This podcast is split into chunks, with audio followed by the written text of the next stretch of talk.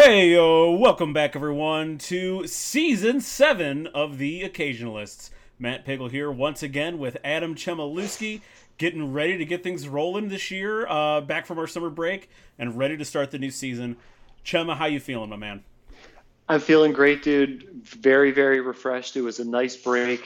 Did a lot of stuff. I did a lot of writing. Went some places, saw some cool things, and just very happy to get back into the swing of this, dude. I enjoy this very much, and uh, I'm looking forward to it. Season Yeah. seven, here we go. Absolutely, season seven, very possibly season seven anyway. Um, you know, season six was in, was in question the entire year last year, so basically this is season seven. But uh, I think the, I think it's a soft question mark this year. Um, Right. But uh, but yeah, no, I'm ready to get back in the swing of things too. It was it was an appropriate. I felt like the break was just like the appropriate amount, um, just enough to like take a break from this and get out and do stuff. Um, but now, like you, like you, I am like re- ready to jump back into things. Yeah, we're getting back to the fall. It's like one of my favorite times of year. We get to do spooky season and all that stuff. We have football coming up, and like, I just like I know that it's a really grim situation, like in the country and the world and everything right now. And like I, but like I'm just, I'm just looking forward to like you know my usual fall to football, doing the podcasting, going out and partying a little bit and stuff. You know, hopefully, fingers crossed. So fall's one of my favorite times of the year, and I'm looking to hit this one, uh, hit this one as hard as I possibly can. Yeah, absolutely. Yeah, we are we are not far away from all of that stuff. Like I was I was thinking about it when I uh, when I sent you uh, the outlines that I sent you. I was kind of like in the back of my mind I was kind of like should I like mentally be preparing for spooky season? Like I Yeah. I think I really should be actually just for you know to get some ideas going before we actually lay something down. And it's just like shit, we are that close. We are less than 2 months away. I know, dude. Football starts up in like college is like two weeks away. The pros are College is- three. I think there's a game No, there's a game this weekend, isn't there? Oh, is there? I, I It might be like Tex- it might be like division, you know, like um, Yeah. F- FCS or whatever. But like I think I think there's games this weekend. Okay, wow. Well, well, we are closer than I thought. You know, God, I just like I'm telling you, man. Like I just I'm just looking forward to it. The Browns are going to be good. Like, and that, that it's just like the first time I could say that in a while. So this is like one of those. It's kind of like a new feeling for me to like kind of be this amped up about like fall. Not just because we're going to have football on, but because we're going to have a team that's like really fucking good. Yeah, yeah, absolutely. Well, yes, yeah. I like I, I try not to get my hopes up too much for the Browns, but like this is one of those years where like even my baseline expectations are significantly higher than they have been in past years. right. No, I understand what you're saying. Definitely. But anyway, we we are officially back for season seven, and uh, as a good way to sort of uh, kind of break in, uh, break in the new season, uh, we are going to go. We're going to expand our five good minutes idea that we usually do at the at top of every episode, or most episodes, I should say, um, wherein we just have five minutes to talk about something unrelated to the topic that we're we're going to dive into, um, which started with our Game of Thrones stretch, correct? I believe it did, yes, Yeah. because we were talking Game of Thrones all the time. Was- This was that was the excuse to not talk about Thrones uh, Right. in the episodes. Yeah, Yeah, so we, yeah, so we built in five minutes for us to talk about it. Well, really, like more like 10, 15, because we both had five minutes to talk about whatever we wanted. Sometimes it went longer than that, but the point being, it was just a chance to talk about something other than the topic, and so we expanded that last year into five good topics. Um, we're gonna follow. So it's just it's just a, a potpourri of stuff that we want to talk about, and I think that's a pretty good way to uh, to break in the new season, right? Oh yeah, definitely, man. Always after these breaks, I, like so much stuff goes down. Like when you think about how much stuff has gone down in the last like six weeks, like when we did the big when we did the episode, like the last episode, we were talking about the NILs.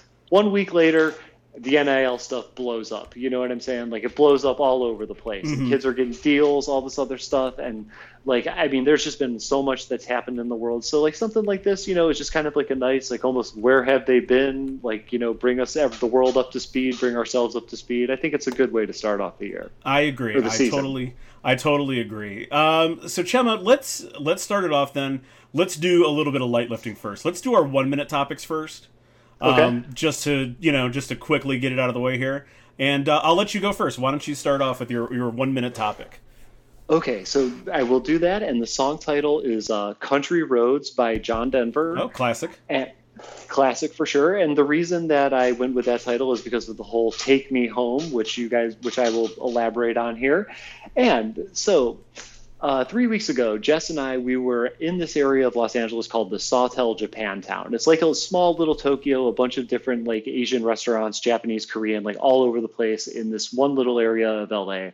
And where we had parked the car um, we were at a meter and like there's um, an exit for the 10 like not that far from us and stuff right so there's this exit mm-hmm. from the 10 my car um, all about like 25 to 50 feet from each other so just to have that visual and stuff and we're going to the car and i look up and i see this billboard from jobsohio.com and they're running it's this website in ohio it's basically like a um, attract businesses bring money into the state like hey companies come here we don't have the mm-hmm. state tax or something like that you know and i will say there are definitely some like conservative connotations in the language of the website and stuff like that and they are an arm of the um, the state department like the economic sure. development department or something like that so they're running this campaign called ohio is for leaders and what's going on is they bought billboards in different sections of the country and stuff, trying to lure people out of that city into Ohio. And I saw one of these in LA for the first time, and the, the sign said, Spend your life at home, not in traffic. And I got to tell you, these, like, for starters, it's just a brilliant marketing campaign for mm-hmm. what this agency is. And the fact that they, like, do this really good job of just like hitting like you know almost like those subconscious kind of things that you think about and stuff. There's there's one in new york that's pretty like overt where it's just like hey google cost of living nyc versus ohio. Like mm-hmm. that one's pretty out there. But this one about traffic i was like all right man so you guys are getting you're getting really really good there. And uh, there's another one in la that says um, save or what is it? It says um, live in a place where you can actually save for a rainy day. And i'm just like man like this place is it's i think that they're doing these people did a really good job as far as this marketing campaign goes. I've never actually seen anything like this in my life where states are trying to lure people from another state. I've never seen advertising for it at least. And um, I had to bring this up because I guess they're going to be running a series of commercials in Ohio coming up soon if they haven't done it already. So, um, yeah, Ohio is for leaders. These weird random billboards popping up all over LA. That is my first uh, topic for the episode. I, you know, it's funny that you it's funny that you mentioned that because there was like a there was a really random controversy out of New York, and I'm not talking about Cuomo. Um, a different random controversy out of New York um, like a month ago, maybe a month and a half ago, where like the official New York State account um, uh, posted a picture of of New York City that day, and it was cloudy. Oh, yeah. you, did mm-hmm. you see this? I know exactly what yeah. you mean. Yes. Um, it was like a cloudy day in New York, and the, the caption was "A cloudy day in New York is better than the like a better than any day in Cleveland," and it like it wasn't for it wasn't an advertising thing, like if it was an advertising thing that like would make more sense. This was just like a random intern on the on the official New York State Twitter account being an asshole. Um, right. Like cities cities do cities and states do this kind of stuff all the time. It's just like you're like especially like when you live in Ohio, you're not going to be you're not to see the come to Ohio stuff. Um, because we're here. Like right, right. But like if you guarantee if you live in probably like in more like in the surrounding states, you'll see it. Like in Indiana, Illinois, you'll you'll see you know the the come to Ohio stuff. But it, it is interesting that they're they're trying to poach people from Los Angeles now. And you're right. Like there's definitely a conservative sort of undertone to it. Um, and it's it's not like I'm not surprised. I mean, like I'm sure Texas is doing the same stuff to to try to lure people from Los Angeles and especially the Bay Area to come to work yeah. for their tech companies instead.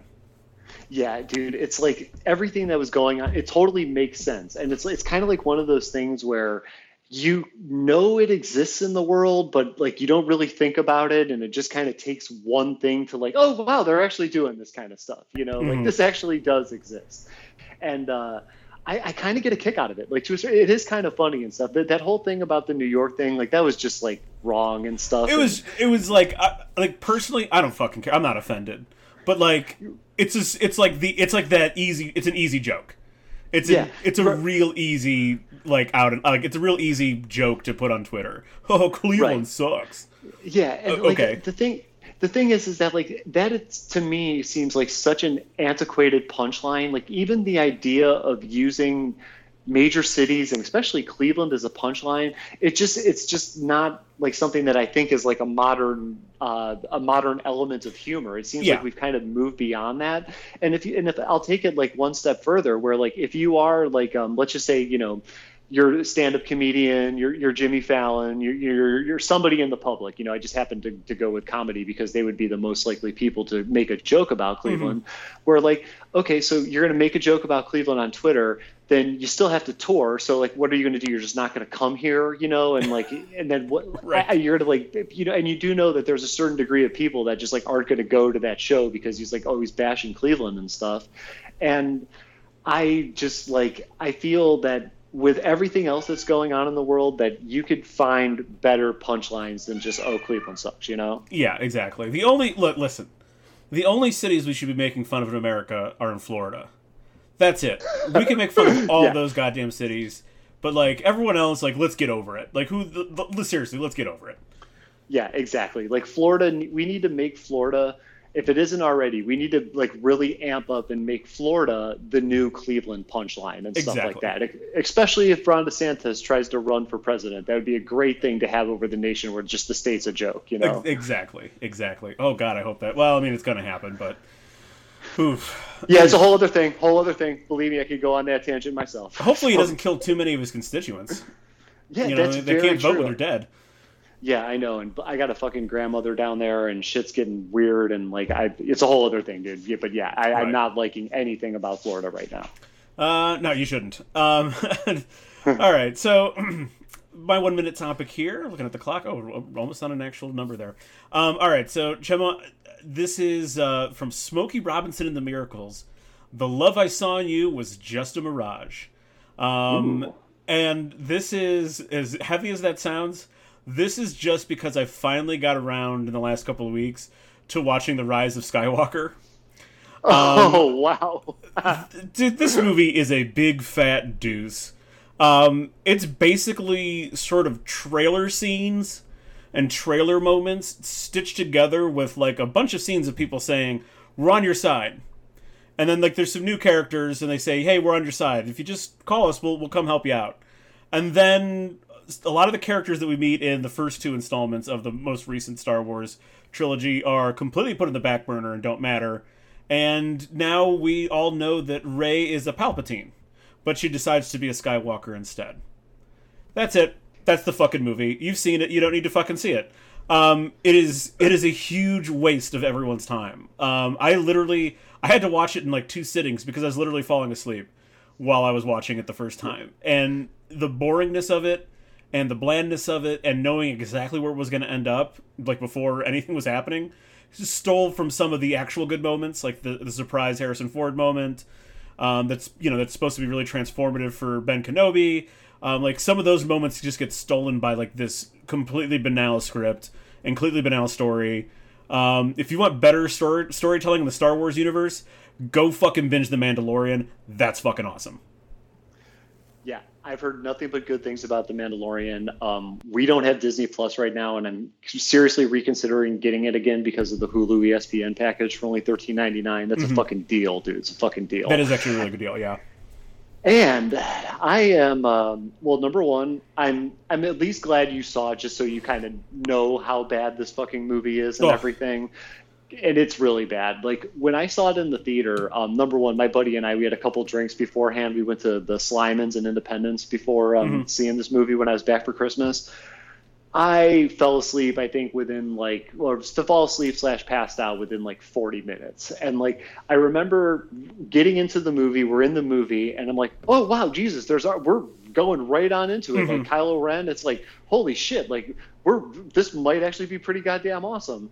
And then, like, somewhere in there between, I think it was like when I saw Snoke, a bunch of Snoke heads and like these glass jars in like the Emperor's lab and stuff.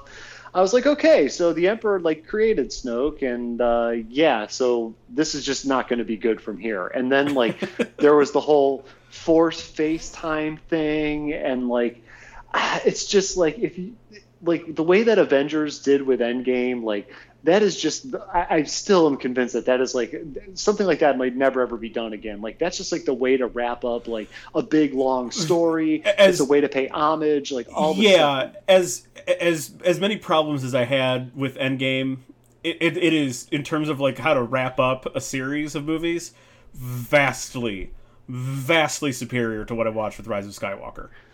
Yeah dude like the whole oh god there's just like the, the force facetime thing drove me absolutely insane like just Rey and the connection to palpatine like and I, it was one of these deals where like the story was so bad that um, you're right you're talking about like the transformative moments and it taking away from some of that it even took away from some of the visuals which i thought were absolutely amazing They're probably really the coolest coolest visuals ever in a star wars movie and i'm just like yeah, like I just want to go get out of here. I went to hang out with Jason Wood afterwards. I, I got to his house and I'm like, yeah, I shouldn't have saw Rise of Skywalker. I should have just came here. yeah, no, it, it was just, uh, uh, yeah, like just these moments with, you know, just some of these moments with like, you know, we get to um, when we like, you know, R two or not R two, excuse me, C three PO sacrificing himself essentially, you know, for the for the good of you know for the greater good. Um, obviously, the the surprise uh, Harrison Ford moment, um, even even Leia's death, which I know was like th- that's something they had to work in. Like they couldn't like they, like they had to reshoot and do stuff around that. But like like these important moments, they're just get totally lost in all the other garbage. Yeah, dude, I, it was just a mess. And like I remember like when um what is it the uh, the middle one the, the last jedi i remember when that was taking a lot of heat and stuff like oh the last jedi sucks and i'm like the last jedi is a fucking masterpiece compared to yep. rise of skywalker yep oh I yeah absolutely i mean like we I know we talked about this before. Like the easy one is the first one. Like that's yeah. the easy one. And the the subsequently the middle one is the hardest one. This one because like because it departs so far from the middle one, it just like it's it's almost it's almost incoherent. Like it's it's very close to being an incoherent movie.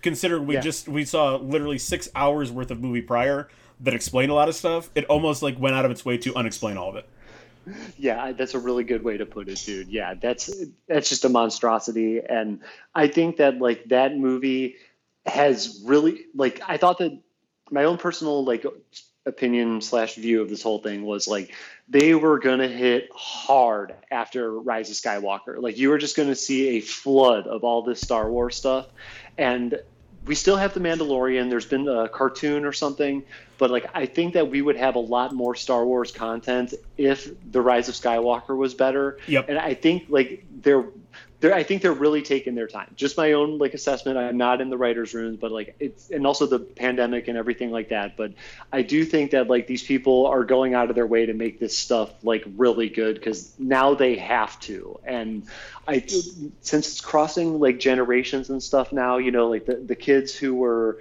younger when um, Phantom Menace and everything, they're now adults and stuff, and there's a whole new generation of kids to kind of hook on, but still keep the the older kids and then even people our age and stuff.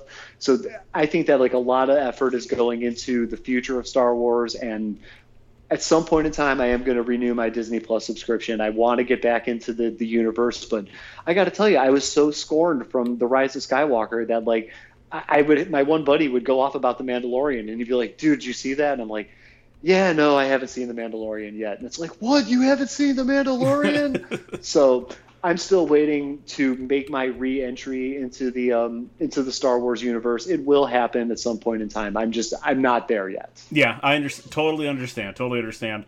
And I will say this just to put put a bow on this, since you kind of mentioned them uh, taking their time, and they definitely are. Um, I think the good news was is that the Mandalorian is so well received critically and by the fans, and by and by a very persnickety fan base. It's like mm-hmm. so well received that like now they're like, okay, that's that's the benchmark of quality that we have to hit. Yeah. every time now it has to be that right. good. Yeah, and believe me, like if it if that is what they're using, they've set themselves a pretty high bar because I've just heard I've heard literally nothing bad about it. It's there's there's a couple episodes that are little I, don't want to say down at all, but like even like even sort of like the filler episodes, so like the bridge episodes, even those mm-hmm. episodes provide like like important scenes and stuff to move forward okay. to the next episode. So like that's that's how like it's it is constructed like a real expanded story basically. Like it every episode matters. It's not it's not episodic. It's serialized. So yeah, I can't wait, dude. Like it might happen sooner than later with ESPN with that deal and stuff because I, I want ESPN and everything. So right. that, it might I might jump on this train sooner than uh, sooner than I think. All right, so uh, let's jump into let's get into the a little heavy lifting now. Let's go to one of our All five right. minute topics. Um, uh, Chema, just go ahead. Which pick whichever one you want to. You know, you should have two of them there, so just go for yes. it and throw some stuff out. Okay, so all right, man. Been waiting to talk to somebody about this. Like, um, the this section of mine is called Jesus Lord. The song isn't out yet. It's by Kanye West. It's ah. supposedly ah. on. It's supposedly on Donda. So if we'll Donda, see. so that's what, ever actually comes ever out, yeah, ever comes out. That's right. Okay, so this is what my section is going to be about. But before I dive into this, I have to kind of just explain the situation um, that I was once in. And when I was driving out to California, this will be really quick. I was driving through Utah, the, the big part of Utah where there's like no exits. There's like 110 miles with no exits in Utah. No radio stations either. Like you're not hearing popular music. It's all like religious stuff, you know, all this other shit, mm-hmm. you know, like. So anyway, driving, um, this song comes on the radio, and I was like, wow like the song is sounds really fucking good, but there's just something that's off about it. And then, of course, three seconds later in the chorus, when the lead singer yells out "Praise God!" like to this rock and beat, I'm like, okay, that's what it is. It's a religious-driven thing, and I was immediately turned off from it. You know, as I'm not gonna lie, like I kind of am turned off from a lot of religiously centric things, and to me like the leftovers is like a religious like show you know like that, mm-hmm. that is like nope. that yes. is like the, my extent of like what i would go to in um, terms of religion and believe me if lindelof wasn't behind that i'd, I'd second what i i might think twice about it mm-hmm. so this whole donda thing which took place two weeks ago kanye did his listening party in atlanta and i'm not gonna lie i've been i've been kind of like excited about this i've been thinking maybe you know this whole Jesus is King thing is done and maybe he's moved on and that's not the case. And I started listening to this party, you know, watching the, the video and stuff, and there's all these amazing as hell visuals, dude. Like it's just a really cool piece of like performance art. You know, it's Kanye just kind of by himself. He's got the spiky gimp outfit on. He's got like the the Donda riot gear kind of fatigue, you know, that like police would wear and stuff, the like the bulletproof vest and there's all these people around him. The, the, it's just minimalism, but it looks really fucking cool at the same time. Even with all the people, there's still something minimalistic about it. And the first song is got a rockin', rockin' fucking beat, and I'm like, oh my god, he's back. He's so back. And I just started getting really, really excited. I heard like you know a couple measures of the beat, and then the first line of the song is do you know anybody in your life who may need Jesus? And I am just like, oh my God, he is not away from this whole thing. so, okay, so where I'm going with this whole thing is I watched the whole premiere. I was just waiting for maybe it was just the one song, you know what I'm saying? Like maybe this is just the one part of Donda that he's got to use to get out of the system. No, it's pretty much like the whole thing. There's a song with him and Jay Z in it that doesn't have like any curse words. There's like no curse words on the album. And like, it's not that I think curse words are mandatory in hip hop, but it's just like when you have this all star fucking cast of people that's like Kid Cudi, Travis Scott, Young Thug, The Weeknd, Jay Z, like, and these are all the, the like artists that were on this version of the album that mm-hmm. was played. Who knows if they make it to the, the final one or if the final one comes out. But it just sounded like you're you're holding back like you're restricting all these people you know? It's like while i can imagine like kid cudi and i've seen kid cudi do freestyles that are just banging on you know? And it's like occasionally there's some f word or maybe an n bomb dropped in there or something but it almost seems like they were just restricting these guys. Like it's like hey i need you to write out a song and then i'm going to approve it and make corrections and then you're going to rap it on my new album kind of stuff. That's like the vibe that i got. Mm-hmm.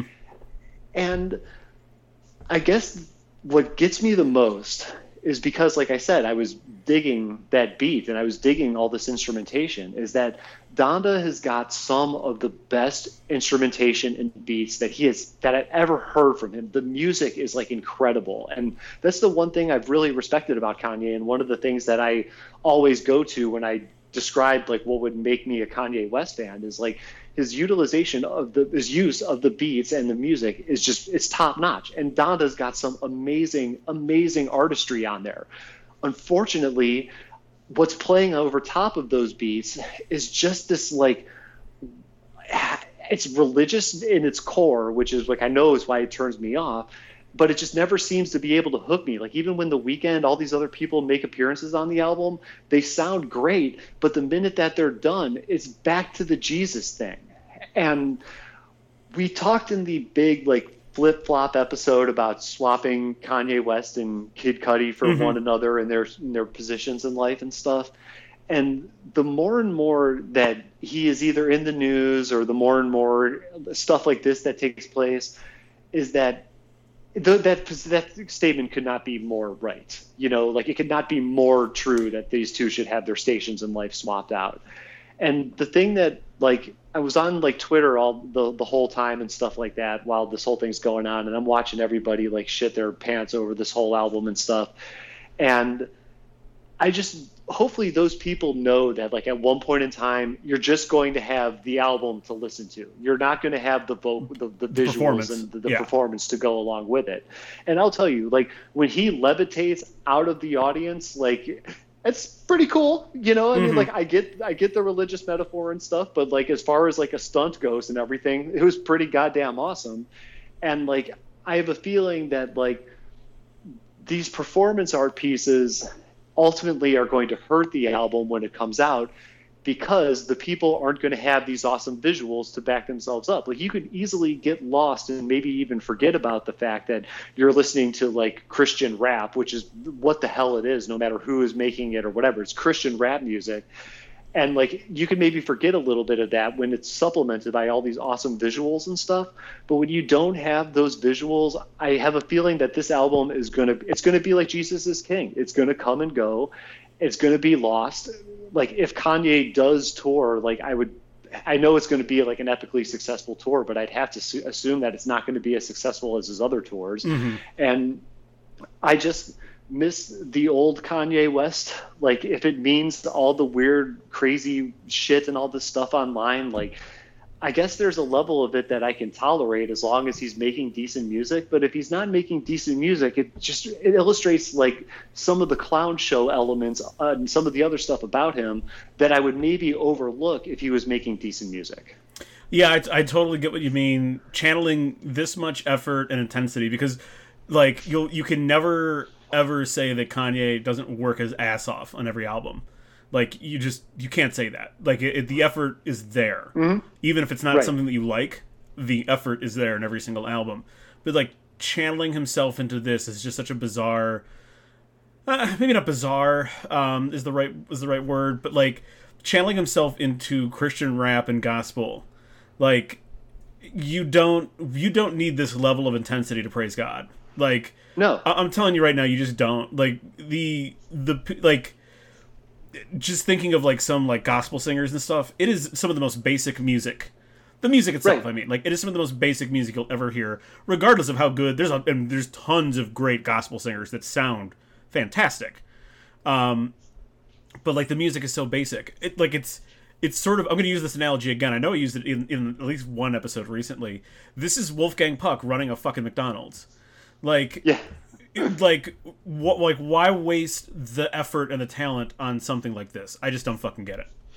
Yeah dude it's it's totally beyond me.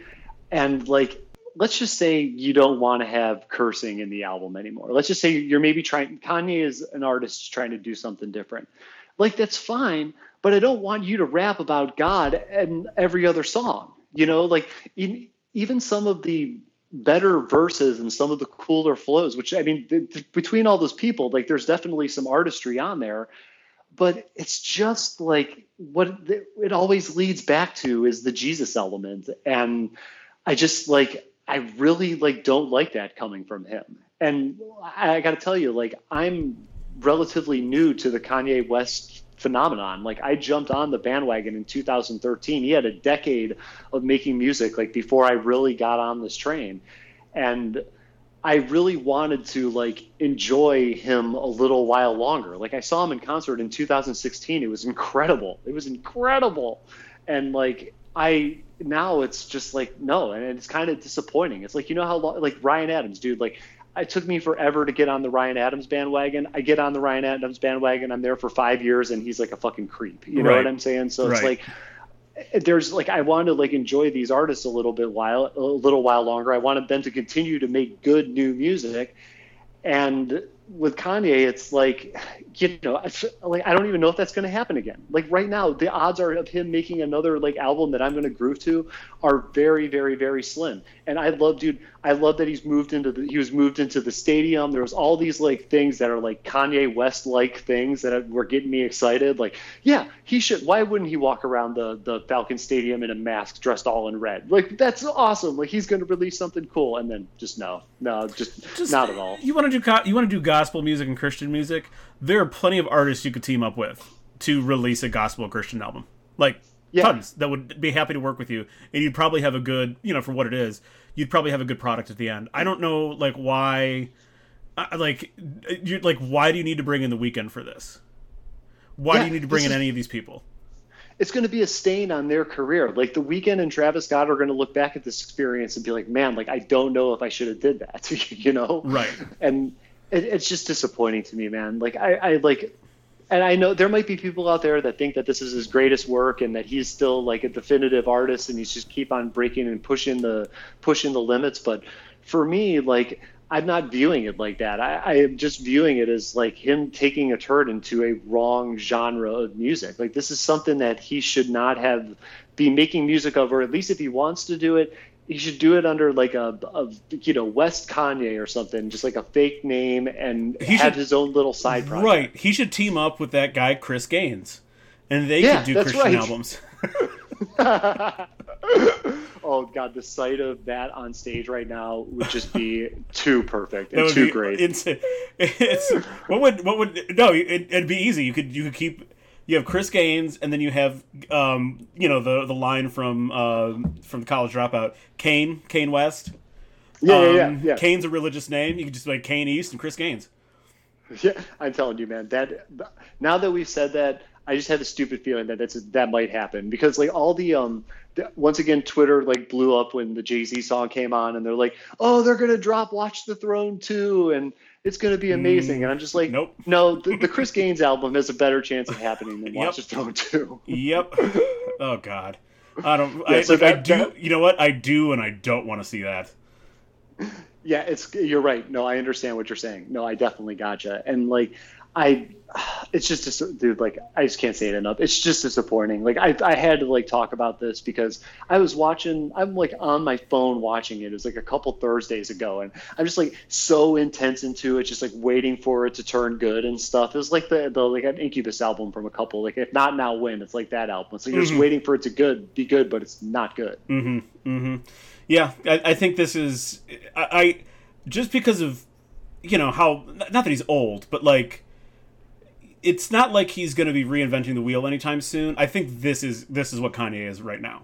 Like we're not going to see a sudden pivot at age almost age 50. You know, like 5 6 years from now. Like it's not going to happen. It sucks, man. Like it really fucking sucks. And like I just I my relationship with him was short and it was fun, but I really didn't expect it to end like this. Yeah, it happens. You, we'll we'll always have those earlier albums. We like like they're they're still there for us to listen to. Yeah, dude, Twisted Fantasy, it, it's still it's still amazing, man. Mm-hmm. And like I got to tell you, like Life of Pablo has taken on a whole new life for me ever since these last two albums came out. And I'm actually like the guy who likes Life of Pablo, and now I'm just like, my God, this record, this is like this is like Revolver from the Beatles. It's just so good. Mm-hmm. Mm-hmm. Oh man! All right, uh, I'm gonna get I'm gonna get serious here uh, uh, with with, my, with one of my topics here, and all right, uh, and you know it's I, like I just realized like all of my um, songs are like old school throwback songs, um, the classic rock, classic uh, you know Motown, um, so I'm going with right now. I'm going with the Doors. People are strange. Um, you know, one, Very of, good one of their what's that? Very good song. Very good song. One of their most. One of their most. Uh, you know, everyone knows that song. Um, even if they don't know it's the Doors for some reason, everyone knows that song. Um, but uh, yeah, people are strange by the Doors and Chema, of course. This is about QAnon getting weirder and weirder, and I really don't see any trajectory where QAnon doesn't get stranger, and more more worryingly doesn't get more violent. Um, so this all, per usual, relates back to the the insurrection, um, which was which was not that it was perpetrated by QAnon, but heavily, heavily um, populated by QAnon adherents. Um, and there's there's more to it than that. Like it's not just a QAnon thing, but they were heavily pushed into it. Um, but ever since the insurrection, there have been various QAnon related prophecies that have failed to come true consistently. Uh, last time I checked, all of the reinstatement dates for Donald Trump have come and gone. Um, one recently just came last weekend. Um, that was that Mike Lindell and some other people were were kind of pushing. Um, that came and went. Um, and last time I checked, no one in the Biden administration, to my knowledge, has been indicted, arrested, or charged with anything since taking office. Which was another QAnon uh, prophecy. That like there was a date where the sealed indictments, which is something they fucking love talking about on their message boards and on Parler and everywhere else, um, sealed indictments. Well, none of them have come out yet from your from your shadow government. Um, right.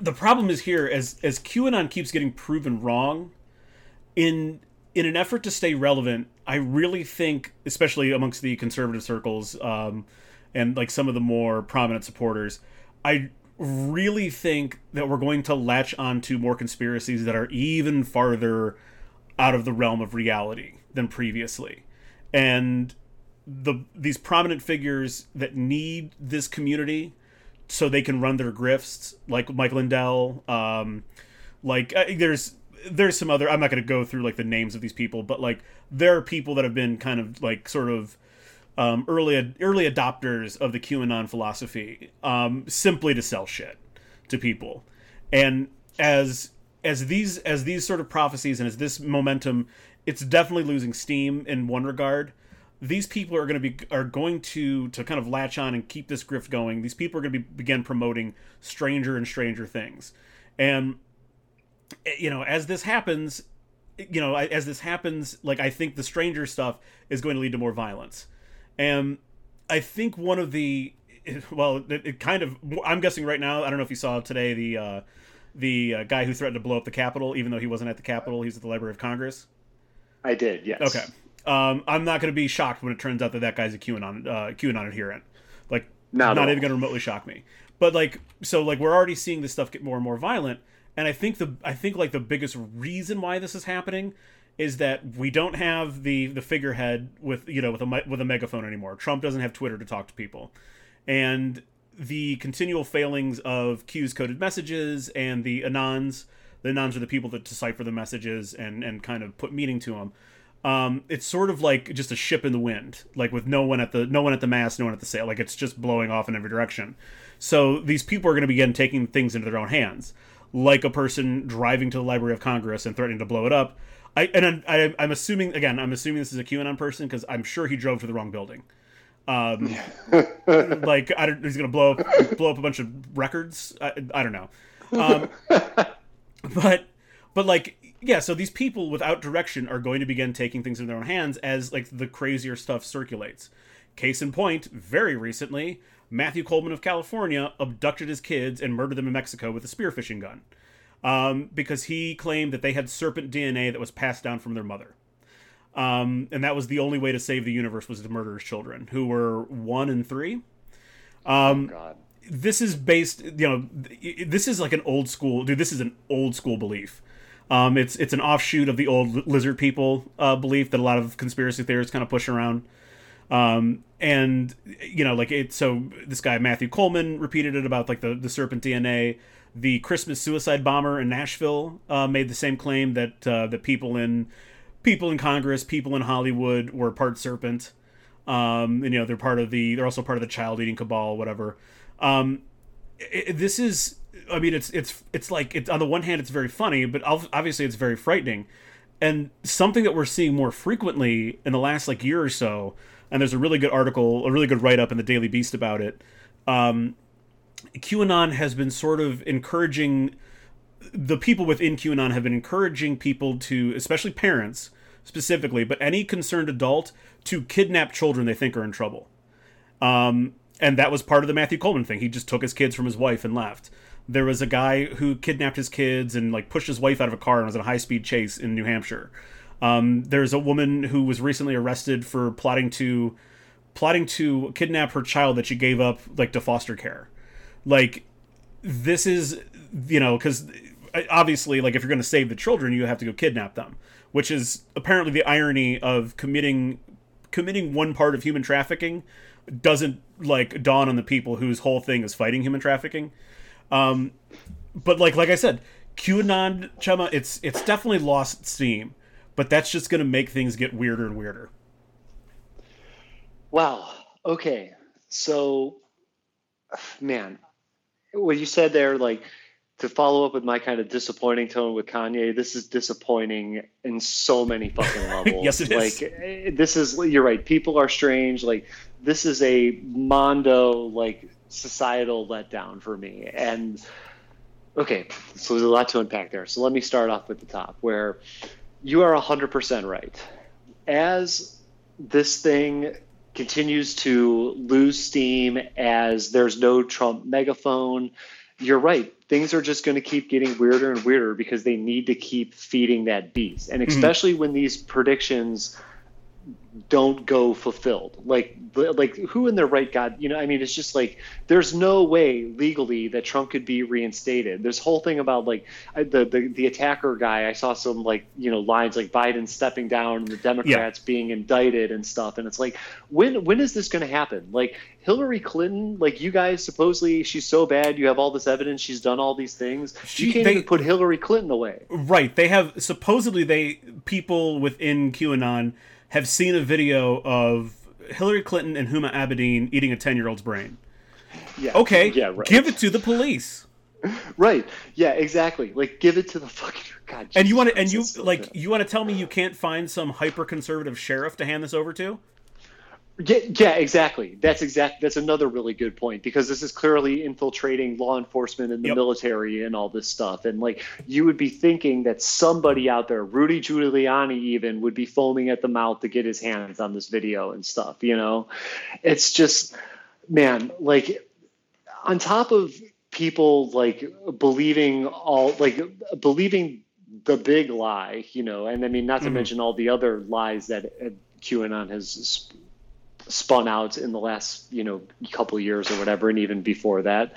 Um, and I, is Q still posting, or is it just is that not happening I anymore? I think Q and... posts infrequently, but yeah, it's uh, okay.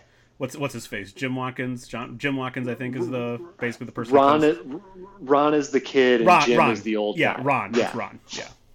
Yeah. So like the um uh, where I was where I was like going with that whole thing is like you know there's people that are all these believing this and like as these things do not get fulfilled they're going to create this like disconnect you know there's like and it's not like a disc i mean they're, they're already disconnected but right, going to yeah. be a, a, further like a disconnect between like their emotions and like their reason and like the, the brain and the chemicals like working inside them are going to be all disjointed and like when you are people um that are like this and when you i guess don't have any way to express yourself violence is usually the thing that um, usually the thing that's kind of on the top of the list as a way to express yourself and go figure because you're hoarding all these guns and grenades and whatever mm-hmm. the hell else you have so it like what you're saying to me it it makes all the sense in the world when i think about it like from a psychological perspective and how somebody would be on this path and everything and unfortunately it's just like it's very saddening at the same time you know? And like there was this um my uncle of all people like shared a um like a it looked like a you know like a political cartoon or something you know? Like almost looked like the gary larson from the far side drew mm-hmm. it and it, though it wasn't him. And like it's this guy on a computer and he's saying to his wife like hey look at what all these uh, experts didn't find on the internet. And the wife is just like walking out from her and stuff and walking away from him. It's just like these people are just like in this like self-fulfilling prophecy like time loop where they're in this constant need to be reinforced to be reinforced. And when it just and when it doesn't happen they start to go off. And this guy this you know this dude who drove to the the library of congress or whatever like you know thank god he didn't do something mm-hmm. but who's to say that there's not a bunch of people right now planning something big you know or, or planning uh, some kind, maybe not like a super big event, but they're they're planning on some just some stupid event. You know what I'm saying? The, the, yeah. the magnitude and the body count is completely up for d- debate in this situation. But um, there's probably people that are doing that stuff right now. And there are people like, you know, the guy killing his kids. We're already seeing victims and stuff. It just makes me wonder how much farther this whole thing is going to escalate. I mean, there was, uh, was it, no, it was 2018. Uh, a QAnon follower killed a mob boss in New Jersey. Like, Whew. it wasn't like I don't I don't think he knew who it was but he killed a mob boss in New Jersey. And when he was at trial, he had uh, the "Where we go one, we go all" um, mm-hmm. thing written on his one hand, and he had some other uh, Q quote written on his other hand in court. And it was just like I think that was like for a lot of people. I think that was like certainly for the news, for like the mainstream mm-hmm. media, that was their first like that was their first realization that like oh maybe it's not just maybe this this thing isn't just a, a conservative online chat group right and when when um you're saying the whole element about losing steam like have these unfulfilled prophecies have they turned people off? Like is there any like reason that they've been able to pinpoint for the decline and the or the losing of the steam yeah there's there's a lot of people that have you know they're it's not like they're suddenly have seen the light necessarily but there's a lot of people that have hopped off this bandwagon that like we were fucking lied to all this was bullshit q's bullshit. It, it's been a lot of people. I wouldn't say like a mass exodus and even then, it's mm-hmm. not like these people are suddenly like, you know, Joe Biden is the path or anything like that. but they've they've legitimately just have dropped off of of. There's a lot of people that have dropped off the Q bandwagon who are just going to be, you know, angry right wingers quietly to themselves now.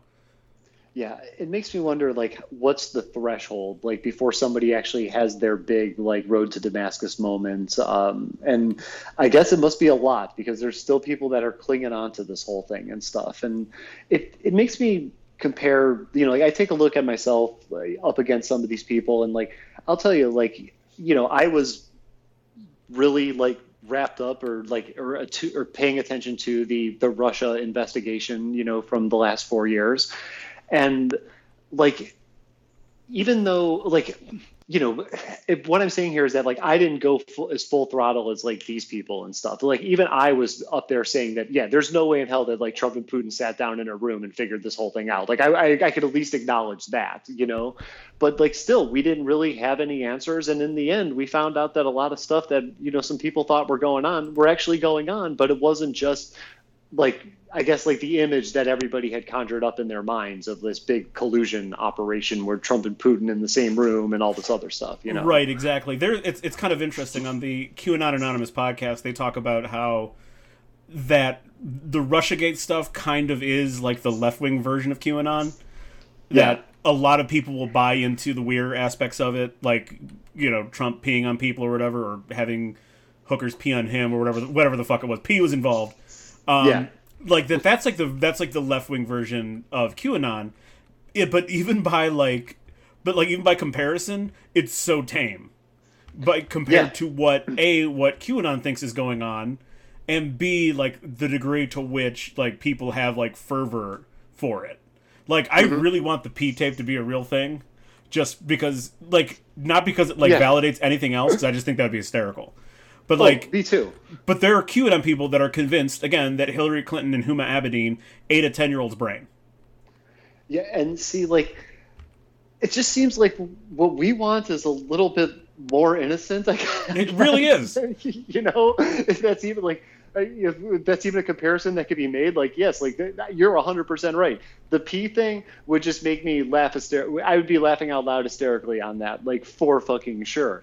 But like to me, that just seems like way more harmless than somebody eating a baby. Like there's no there's nobody being cut open in the peeing on thing. You right. They, and it's, like, in, in the weirdest of weird ways, they want that to be true. Yeah, that, see, that's the other weird thing. Like, why are you even rooting for this kind of stuff? You know, like if you if you're believing in this, you are right that in your core, breaking it down into a couple words, you want this to be true. Why would you want that to be true? Because if it's still if it's still an ongoing thing, that means that a bunch of kids are being kidnapped and eaten and all this other stuff. Like you you want this like for your big gotcha moment? Like there's a world of difference between like um you know, using somebody as bait in a drug deal type situation and stuff like that, you know, where the guy walks in and he's got like 40 pounds of coke, but the police are behind the door waiting to come in. There's a world of difference between that and wanting children to be eaten by adults. You know, like not just like not just like, hey baby, I'm nomming on your fingers. Oh my god, you're such a cute baby. No, like actually like filleted and sautéed and put on a plate and stuff. It's nuts, dude. It's nuts, and it's like again, I think without like the political compass, this thing is just going to go into weird directions.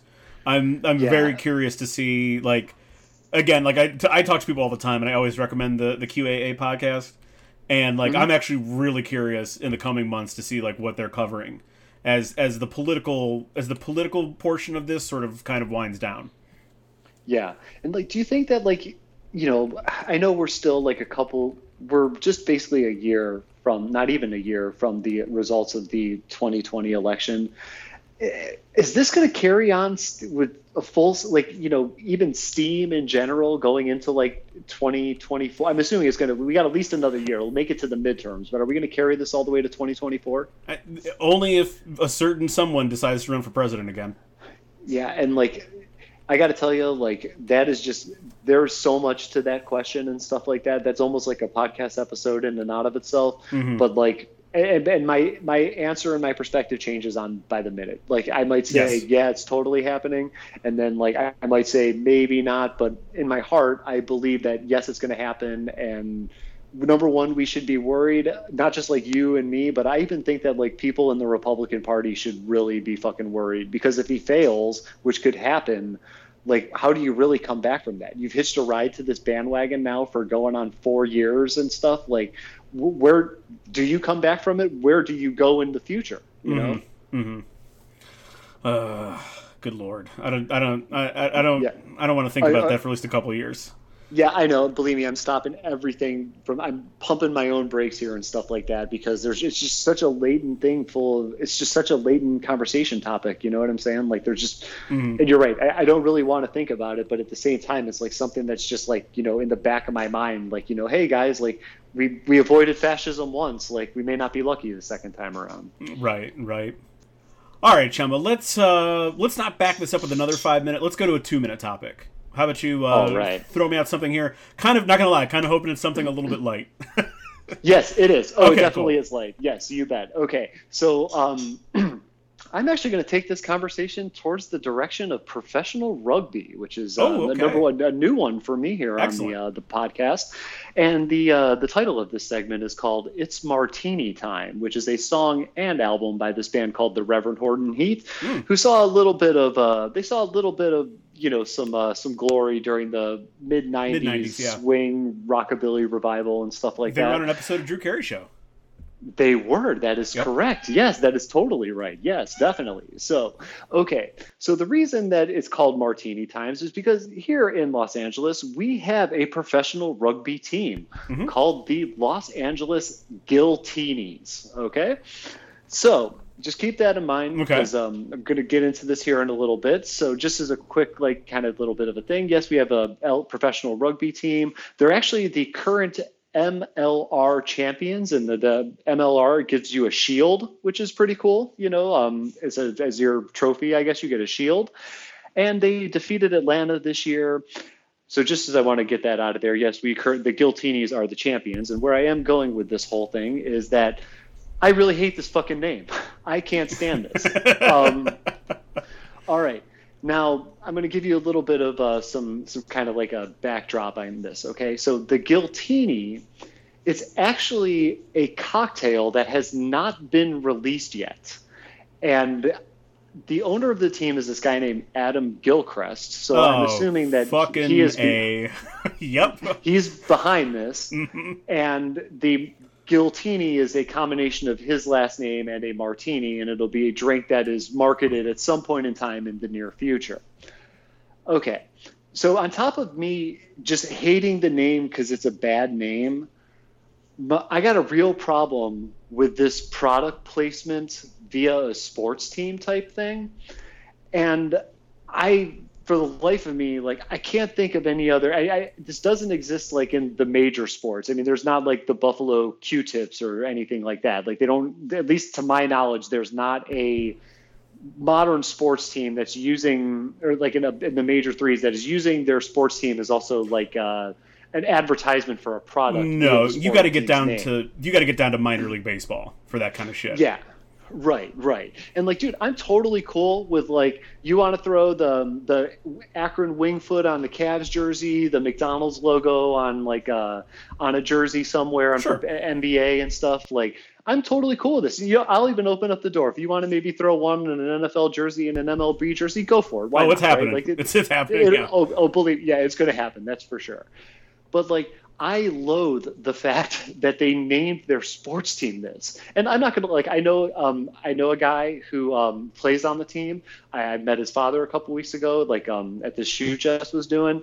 Um, I'm gonna go to these games. I'm gonna root this team on. Like you know, as an LA, like I, I'm into the idea of you know having more sports to watch other than just uh, football, basketball, and baseball. Like there's a lot of sports here in Los Angeles mm-hmm. that you can pick from, and like but I'm just so against this because number one, it sounds really fucking stupid. The name really sounds stupid. And if you think the Giltinis is bad, let's focus on the Austin rugby team who changed their name from the Austin Herd, which I actually like and mm-hmm. is very Texan, to the Austin Gilgronis. So there's another one of these teams in Major League Rugby, and the divisions are divided up east and west. So like Austin is the team in the east, LA is the team in the West, and all the other teams have like regular names. There's like the Saber Cats. There's like the, the there's a presidents. I think there's a presidents or defenders in DC, one of the two. But um, so it's not anywhere in, the, in else in the league. It's just these two teams, and like I know that rugby is not like it's popular, but it, we're not talking NFL size crowds here. And I think this is a dumb idea because if that product fails and like becomes something that's like you know symbolic of um, a really shitty name or a shitty team, a shitty product on the field, you have to change it. And I know you, you could just easily change your name like the team in Austin did, but why the hell would you want to go through that in the first place? And there's nothing you're never going to be able to build like any type of fan base or any type of audience for this stuff, which in LA it's ripe for. We're such a worldly city out here that this could be a really fucking popular thing, dude. Like, I mean, there are people like in my law firm, there's like a, people, not just a person, who have like British accents and stuff that are from Europe and everything like that. Like um, in Cleveland, like if you have one person with a British accent, I mean, that guy might as well be like that's like a unicorn sighting, mm-hmm. you know. Mm-hmm. And I actually I do know his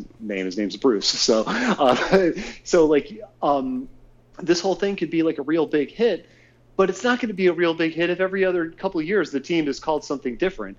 And I just think that this is such a stupid way to go. Um, this Gilchrist guy, who I, I, know minimal about, but it, this seems like something that he would do. And I am so against it.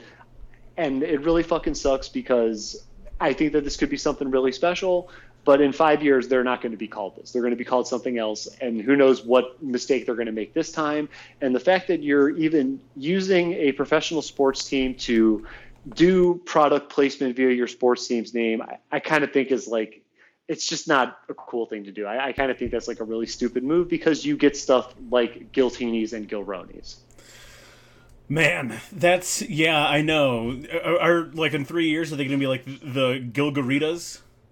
Probably. Yeah, I, I probably mean, fucking. That's yeah, that's dude, that's so fucking stupid. Even even like the minor league tie-ins that do this, like you have like the Jacksonville jumbo shrimp. It's more about like the shrimping industry. It's not mm-hmm. specific to like the Jacksonville, um, you know, the Jacksonville bloomin' onion or like It, right. That yeah, that's terrible. Like there is that's one of those things. Fine, you got attention for like what you're trying to like what you're trying to market. Like you got attention, like no doubt mm-hmm. about it. That attention's gonna wane, and like like you said, like it's really hard for a fan base as as people in Cleveland can attest to changing the name of a sports team. Um, it's like a it's a big deal, and when you pick the wrong thing, it can really turn off a lot of people. Like no one is gonna no one is gonna be in the corner of the Giltinis. You know, if in a couple years, then like I said, they become the Gilgaritas, the mm-hmm. the the Gilgangins, um, like. like they have no identity. It has nothing to do with Los Angeles. It's just a marketing ploy. Whereas if yeah. you took a team that had like a Los Angeles tie-in, like especially like especially something for rugby, which is significantly smaller, give it like a cool local tie-in, and you'd have people, and then then sell your goddamn Giltinis at the fucking game. Um, right. Then you would have something like this. Is a, yeah. it's a stupid. It, it's like it's not that it's a stupid way to go about marketing. It's a stupid way to go about building a brand that can last because mm-hmm. it's just not. It's not going to. Yeah, and dude, as if the name couldn't be bad enough. Like I was thinking, okay, maybe they got a cool logo or the cool colors or something. Their colors are the um, Miami Vice, like the Heat Miami Vice yeah. jerseys, like that purple, pink, kind of like blue mm-hmm. or whatever. And the logo is like a martini glass. So it's they're they're not like turn they're not like you know getting me excited here, dude. You know what you you know what you do with this, Chema? Like you have your you know Los Angeles whatever, even if you just let's call you know you're the LA Rugby Club, like that's that'd be totally fine. And then for like the weekend launch, then you become the LA Giltinis. Yes. Yeah. Exactly. Yes. Yes. See, you need to get on this marketing staff because whoever's doing this is making a lot of fucking mistakes, dude. It sounds like who's doing it is the guy who owns the damn team, so it's not like anyone's gonna tell him no. yeah, that's true. Like, yeah, I'm just gonna call it the what should we call this? Oh, my last name's Gilchrist. It has to have Gil in it, so Giltinis. There we go. That's gonna be a professional rugby team name. Uh, just no, no, it's bad. That's awful. That's awful. Yeah, he should. He pretty should, bad. The league should find him or something. I don't know if they even can. But yeah, that's, that's fucking stupid, man. Yeah, I'm right. not a fan of that, bro. no, not at all. All right. Um, my next uh, my next topic here, we are going with again, still going throwbacks here. I'm going with the great Robert Palmer, "Simply Irresistible." Love that song. Love it, love it. Always love it when it comes on. You got to do the. You got to do whenever that song comes on when I'm at the gym. I immediately like do the Jackie Daytona dance where I'm just like pointing at people and shit, like just kind of going nuts. Oh yeah, dude. I know what you mean. Yep. You have to do it. Um, but anyway, simply irresistible, and this is about the simultaneous theatrical and streaming releases of movies. Um, Chema, I really, really, as a as a consumer and enjoyer of movies and TV shows, the fact that I've had so many fucking new movies at my fingertips this past year and a half, and I guess really more like the past like six to eight months, um, phew, boy is it convenient. Um, like I really enjoy just turning on HBO Max to watch Wonder Woman eighty four. Well, okay, did enjoy that, but um, but Wonder Woman eighty four, Zack Snyder's version of the Justice League. Uh, Suicide Squad. Um, I'm not 100 percent.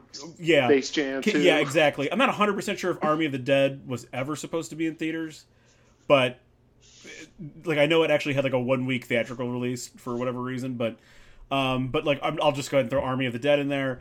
Like, and uh, yeah. there's tons more that I that were premiums that I didn't even bother to see. But like, it's really been super fucking convenient, and I really really enjoy it.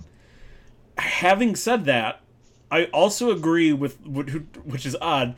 The two biggest opponents of this, uh, and I say this is odd because you know one of them is obviously very out in front of it. Uh, Scarlett Johansson, um, very out in front of it, suing uh, suing Disney over the simultaneous release um, release uh, model. And uh, oddly enough, James Gunn is very against um, the simultaneous release model. Um, mm-hmm. Both going about it different ways. Obviously, again, Scarlett Johansson is suing Disney. Um, James Gunn just doesn't bring up HBO Max when he talks about Suicide Squad.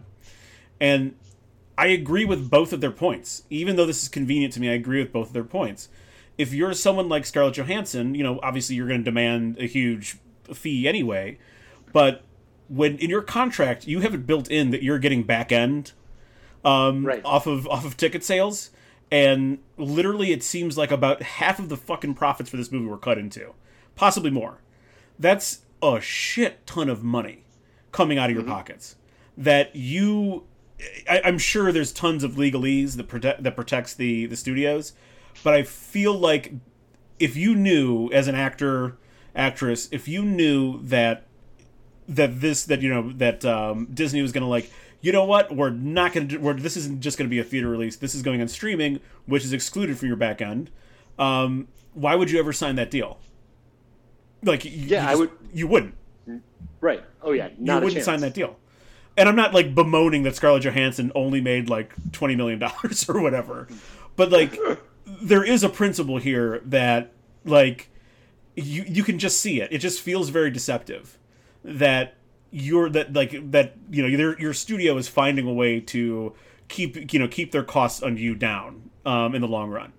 Um, to not to not share as much profits because you know it's like I, I know Disney's hurting for money they don't have much, um, but it's just it's just one of those like I don't know it's just one of those things that like when you when you get into the nitty gritty of it it's again it's millionaires yelling at billionaires but it's just like one of those like seedy fucking things that like runs through Hollywood and then I 100% agree with James Gunn's point of view here that movies were made for movie theaters and a lot of time and effort went into especially a movie like the Suicide Squad or excuse me just Suicide Squad um, or is it the Suicide Squad It is the. it is. This Suicide is the Suicide Squad. Um, a, a movie like this that was shot like with IMAX cams and also like a lot of effort went into maximizing the big screen for this movie, and obviously you had the option to go see it, but but most people are you know at least not most a lot of people are going to stay home and not bother to go to the movie theater right now, um, and it's you know it's obviously the, the safer option, but I'm kind of I'm kind of on James Gunn's side. Like, why don't you just hold it off for as long as you can, as opposed to as opposed to putting this product on everyone's screens that aren't for not that they're not formatted for, it, but like you're missing out on an experience when you don't see something like that in theaters.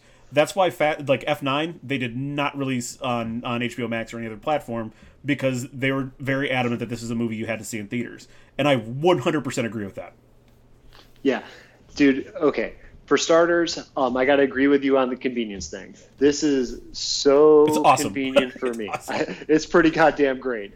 I I'm not gonna lie. Like, even though I do agree with Scarlett Johansson, I agree with what she's doing. In the future, I'm actually for just paying thirty bucks and having it at my house. You Mhm. know, like in LA, that is more economical than Jess and I just going to the movies. So like I am 100% for something like that in the future. However, I don't like the fact that they just kind of pulled this whole thing like, yeah, we're just going to fucking do it. You don't have a say in it because you're right. Like a lot of money is being built into that back end thing, you know, and that is actually like when you get to like back end deals, like that's like what a lot of people like want and stuff like Right. that. You know, I mean, when you when you think about it, like, and you know, you're right. She got paid a huge check just to be in the movie, but like if you're if you're the actor, you're the actress here.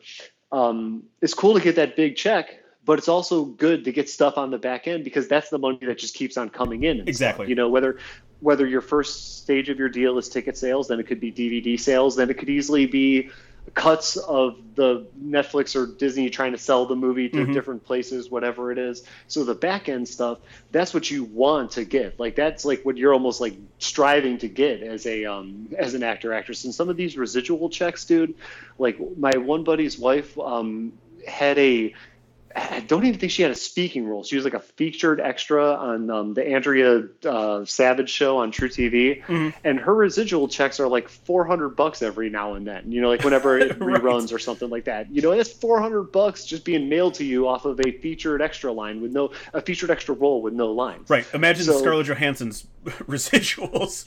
Yeah. Oh my God. Yeah, I know. Can you like that? That right there is like that's life changing money for people like us. That's just being mailed to her every couple months. Mhm. You know what I'm saying? Like, by God, like to be in that position. You know. So, I um I agree with what she is doing, and I think that this is going to be an issue that um is going to we're going to see a lot of variation as to how this whole thing is handled going forward and stuff. And there's going to be new procedures and new mm-hmm. policies and new agreements and deals that are reached and everything. So, like, as far as like something um, to talk about in Hollywood, this could be a very, very interesting topic going forward. Um, but I'm going to once again reinforce that I do not agree with what Disney uh, is doing, and I am 100% behind Scarlett Johansson on this one. Absolutely. When it comes when it comes to James Gunn's perspective, he is 100% right on this. Like, you're right. Movies are definitely meant to be seen in the theater, for fucking sure. Especially Suicide Squad, these big summer blockbusters. That's what they are designed for, is to, like, be in the theater and stuff. And, like, when when I think about um, going to the movies, and believe me, the thought has crossed my mind many times since this pandemic happened, and even since we've started to have movie theaters available, which has just been in the last like six months or so, if that, like not even that, like maybe three, four months. Um, I got to tell you, man, I don't want to deal with all like the bullshit. Like, and like, now, granted, like no one's asking. I'm not saying that like, oh my god, I'm mad about them. I'm not mad about the masks. I get it. I understand that those have to be worn, but I would almost rather like just wait till everything is back to normal again so I can enjoy the movie without some dumb hiccup or like the social distancing element or if the person next to me is like vaccinated vaccinated enough and he's coughing and like hooting up a storm in the movie theater and stuff like mm-hmm. I just don't want to deal with that shit. And like if I were to go to the movie theaters, like if I was to go to the theater tonight and see a movie, would would it probably be a good experience? Yes. Like I, I would guarantee you that the experience is probably just what it was when the last movie that I saw, which I think is fucking Joker right now, which is just my god, it's, it's a lot. so long but, but um, yes, yeah, so long ago. Um, so like um, I'm pretty sure the experience would be very, very similar to what I experienced before. But like, I kind of just don't even want to find out, you know? And it's one of these deals where I'm like okay with this thing, the streaming simultaneous release stuff for the time being. But as soon as it's, as soon as we can like do stuff without any worry, without any like clouds hanging over our head, I'll be going back to the theater, like for fucking mm-hmm. sure. You know, mm-hmm. am I going to go back and see every movie? No, I'm not going to do that. Like, there's no way in hell that that's going to happen. You know what I'm saying? Like, I just like I, I will say that I would probably be watching more movies because they're right being beamed into my house and stuff.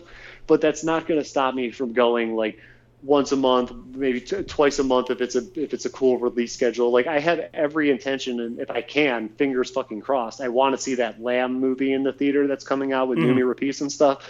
I'm like all about going to see that but like at the same time i just i just don't want any of the covid to have all this crap around and everything. Yeah. like i just kind of want to sit in the movie and enjoy the movie and like not have to wear the the mask and just have like as much of an authentic experience as i possibly can to the pre-covid times. It i, I will be in theaters for dune in a full radon suit if i have to. Like oh yeah. that's when is that coming out? Is that christmas? I can't remember. I think it i think it's october Okay. Oh yeah, that one.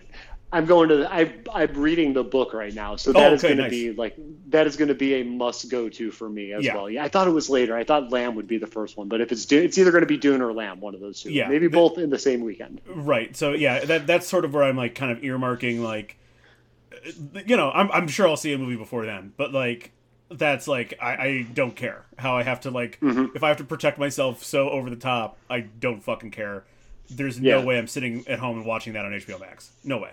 No, no, d- definitely not. Like I, like Suicide Squad. Like um, Jess went out of town last weekend. Like she just got back uh, yesterday night. If Suicide Squad would have came out like three days ago, four days ago, whatever, I probably would have saw it in the mm-hmm. theater because she was out of town. I needed something to do. Mm-hmm. But since it came out the week before, we just watched it at the house. Mm-hmm. You know, so like I'm, I'm, I'm like jonesing to, to, to get back. I really, really am. But I was just thinking, I'm like, like, what do I want to do? Do I like want to go to the movies, like just to see like that I, that nobody movie with Bob Odenkirk is probably awesome. But it's like, am I just doing it, or am I just doing it just so I can say I went back to the theater? Like, what's the, yeah. the point? You know? Yeah, yeah. No, I got you there. Um, Chema, you want to you want to hit another two minute topic, or you want to go to a five minute topic?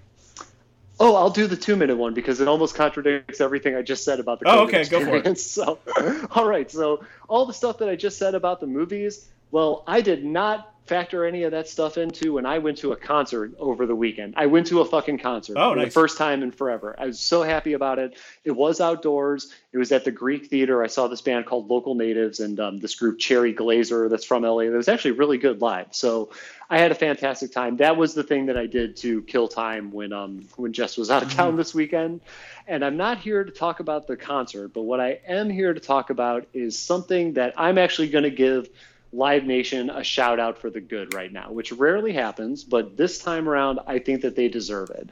And um, where I'm going with this is, I went to the show and bef- like Oh, literally the, uh, like what's the song?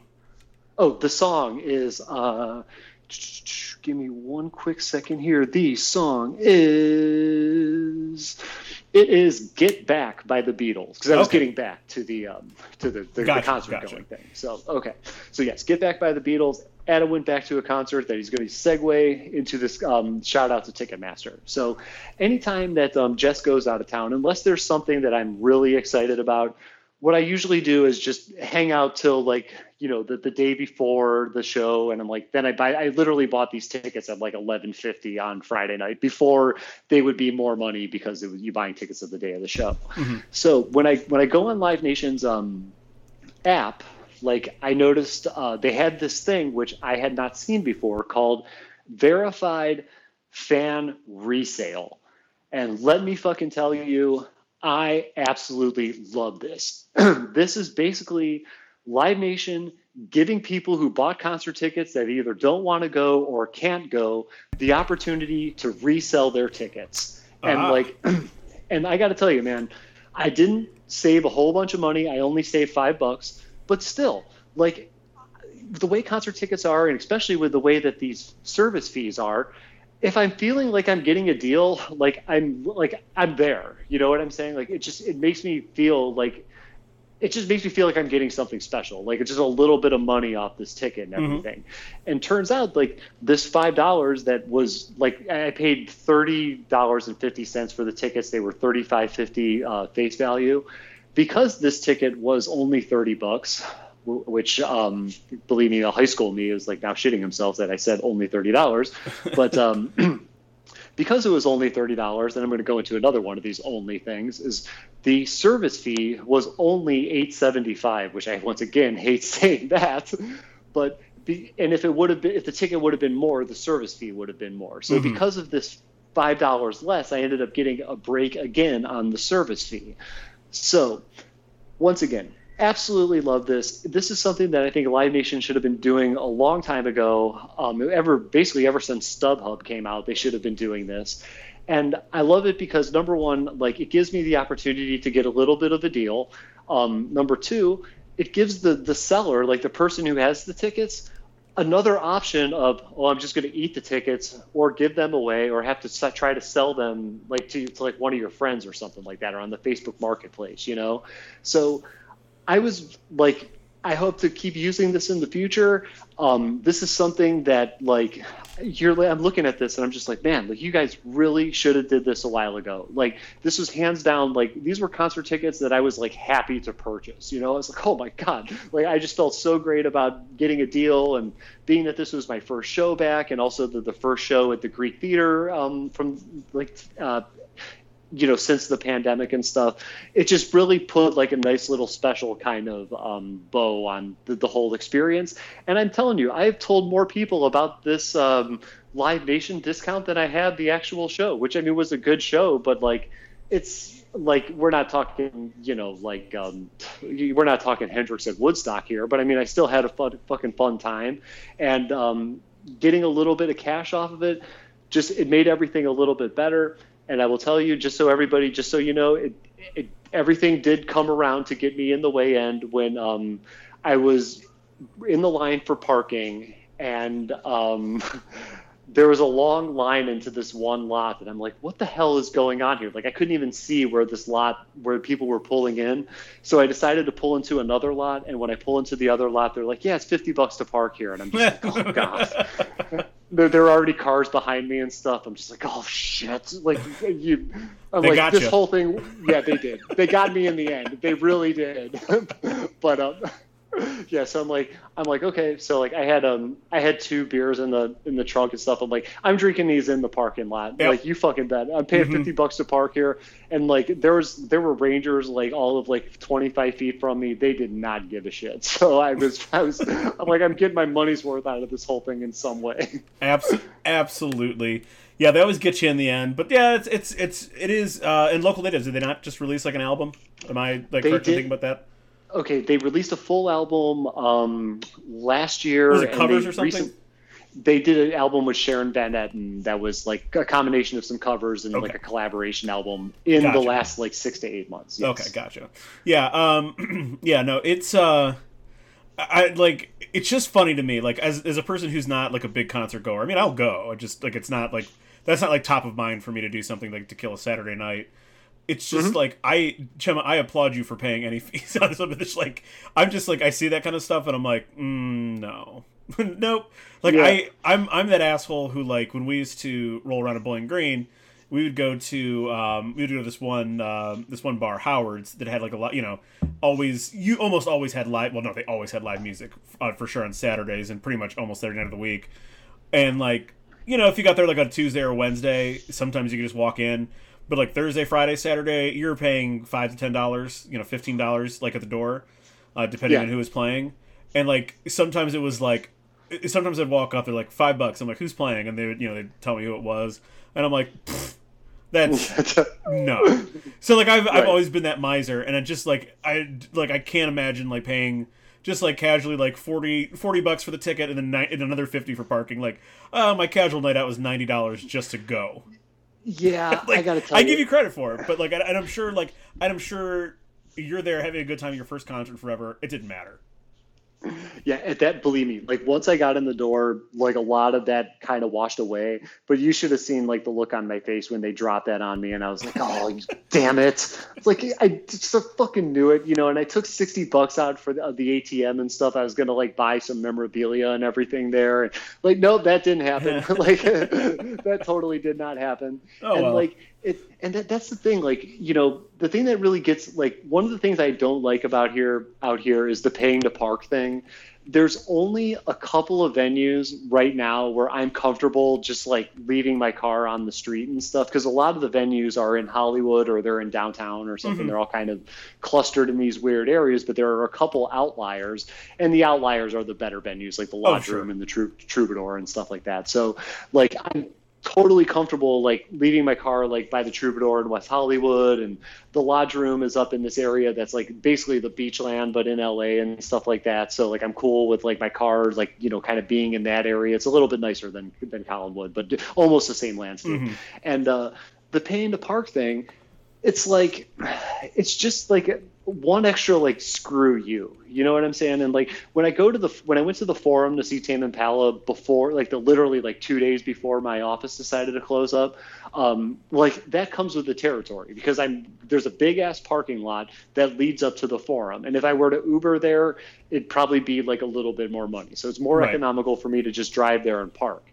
But when you're getting into like this place like the greek theater and stuff like if you look at it like almost like the way like Nautica or Tower City Amphitheater would be like, yeah, there are definitely like pay to park lots for Nautica and Tower City Amphitheater when Tower City was a thing. Mhm. But you could sort of like find easily easy street parking like on the West Bank or the East Bank Oh, of the yeah, Flats, sure. like around those times. Mhm. This is in it's in Griffith Park and there's there's houses around it. So like if you park on the street, you have to have a special colored sticker from the city to let people know that you actually live in the neighborhood and aren't just showing up to park for the, the concert and stuff. Gotcha. So there's just like little fucking things that kind of like that add some unnecessary stuff. And the fifty dollars, I had pre- I had prepared myself to pay thirty dollars in parking, which I was totally against. And then when they hit me with fifty, I was just like, you fucking Pollock, like you really, you fucking idiot. Like I was just like, why did you, why did you get out of line to go into this other line? Right, right, yeah. Uh, well, you know, uh, it's it's I know for next time now. Yeah, I was gonna say, store that in your mind. Like that's like whenever I go down, um, whenever I go down for especially like baseball games, there's like a bunch of there's a bunch of gr- like little garages um, that you can find like along the sides. Like if you if you're really like looking carefully, because mm-hmm. I, I remember like I my old uh, like my office now is in uh, is in Independence or actually I think like Seven Hills, but um, old office used to be right next to the Jake, and those lots that were like were like right there. Um, you know, we had we had like paid parking passes, um, but like on on game days, like our lot went from fifteen dollars to thirty five dollars, and on opening yep. day that lot was forty five dollars. And yep. it was just like I'm like, man, you like should I go out and tell these people that like if they go like a block, like across the street, there's a garage there that's fifteen dollars all the time. Like, yeah, doesn't matter. Like I, I've gotten to know all of those little garages really well because I'm not paying fucking mm-hmm. for a goddamn Indians game. I'm not paying thirty five dollars. Are you kidding me? No, not a chance. Like you can't tailgate in those things. Nope. Not a fucking chance. Nope. Absolutely not. If I pay in thirty five bucks, like I expect to be able to drink in that lot. Exactly. You know, like that's a bare minimum. exactly. Uh, oh, there you go, Chema. Now, yeah, now you know for next time. Um, yep. what, uh, what's your what do you what do you think your next concert's going to be? Okay, so um, see here. It is it's going to be September. So I am looking at uh, Jess and I are talking about going to see Pearl Jam and Brandi Carlile. Like they're doing a festival in Orange County and stuff. Like Pearl Jam's only playing like four dates this year, and they're mm-hmm. all in Orange County. So um, we're debating on going to the second of two shows of one of the weekends of this of this festival and stuff because it's like a it's called the Ohana Festival and then there's the Ohana Encore Weekend which has like um, some of the same groups from the first weekend but some different ones and stuff. So um, it's Pearl Jam, Brandi Carlile, and Sleater-Kinney are the top three bands from oh, that nice. day. That's that is probably going to be the next one. Um, but I do have tickets to see Idles in um, in November. They're coming to uh, the Fonda Theater, I believe, is a place in Hollywood. So Idles is coming in November, and then um, oh my God, I do have I have tickets for the Hold Steady, but that's in 2022, and I have one other show. Oh. Yeah, next month I'm going to see My Morning Jacket. So the next show will be next month. I'm going to see My Morning Jacket in Santa Barbara, provided they're still touring, which the Could what's be, going on now. Yeah, yeah, it's it's really weird because um, so right now, um, like this this week even, there has been a massive flood of we're going to require a proof of vaccine, we're going to require a negative COVID test mm-hmm. to attend shows.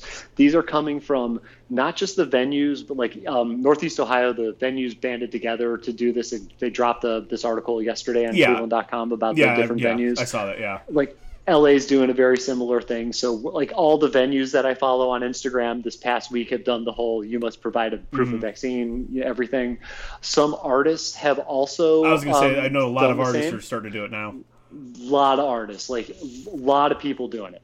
However, there have been these very interesting cases that I'm particularly focused on where this band String Cheese Incident, the jam band, the, mm-hmm. the, one of the jam bands I like, they're on tour they just canceled shows in Kentucky and Ohio, and then um, they, they canceled those, and then like two days ago canceled more dates. And I'm like, why are they? I'm like, that's really interesting. Like shows getting canceled in Kentucky, and then Nine Inch Nails canceled their Nautica shows mm-hmm. today. So I'm I'm in one of these points now where, like, believe me, the the carpet could get pulled up and everything be canceled tomorrow. Like that is completely within my scope of believability. But I'm what I can't figure out right now is if um, if Nine Inch Nails and the String Cheese Incident are ahead of the game here, thought process wise, like they're you know cashing in their chips early and stuff because they know that things are going to get bad, or if there's some other like thing that's like what canceled those shows you know because it's just like if this if String Cheese Incident were playing in la and they decided to cancel their show it'd be like okay yeah that makes sense to me. Like this is california it makes sense. But they canceled two shows in kentucky back to back and then another show in ohio. So like i'm there might be some some strange thing afoot at the circle k here you know what i'm saying? So like i i just i'm particularly focused in on why these things have gotten canceled and if these shows are a microcosm for a trend that will be kicking off very soon because it's just weird like one you know it's totally possible but like it would be weird for like one week hey proof of vaccination and then the next week no nah, we're just going to not do any shows so it's weird especially with the amount of shows that have been booked out here because there's a lot That is interesting. I know. I know some shows. I know some individual artists have canceled shows because, like, they're in states because the venues aren't requiring anything. Like, I, I, I there's some country artists that like canceled a bunch of shows in Texas because the venues weren't requiring anything or like weren't weren't meeting. Who the fuck was it? I don't. I can't remember who it was. A, some country musician. Um, they weren't Is it meeting. Garth Brooks? Because he Garth Brooks just canceled his tour. No, no, no. It was it wasn't Garth Brooks. It was lesser known. Like it just the only reason why it stood out to me is because like this guy this guy essentially canceled the shows with these venues in like Houston and I want to say like in Austin. I want to say Houston and like outside of Dallas somewhere. Um, that he like went the the steps because like the venues weren't willing to like like make the necessary steps for like you know to check for vaccination or check for you know do you know check Mm-hmm. the testing or whatever else. Right, right, yeah. Like Kings of Leon canceled their show today because somebody in the band tested Has- positive it. for COVID. Yeah. So like, and and dude, like you know, once I'm hearing stuff being canceled because of COVID, and then like I'm immediately going into like, oh great, colleges and NFLs and all this stuff are here. Here I'm excited for it, and at the same time, like who knows? Maybe there's a COVID outbreak in such and such team, and we're looking at games being canceled and uh, like a something similar to last year. But I'm not thinking on as grand a scale. No, I know? think the NFL will kill people as long as they can Right. play games. They don't give a fucking shit.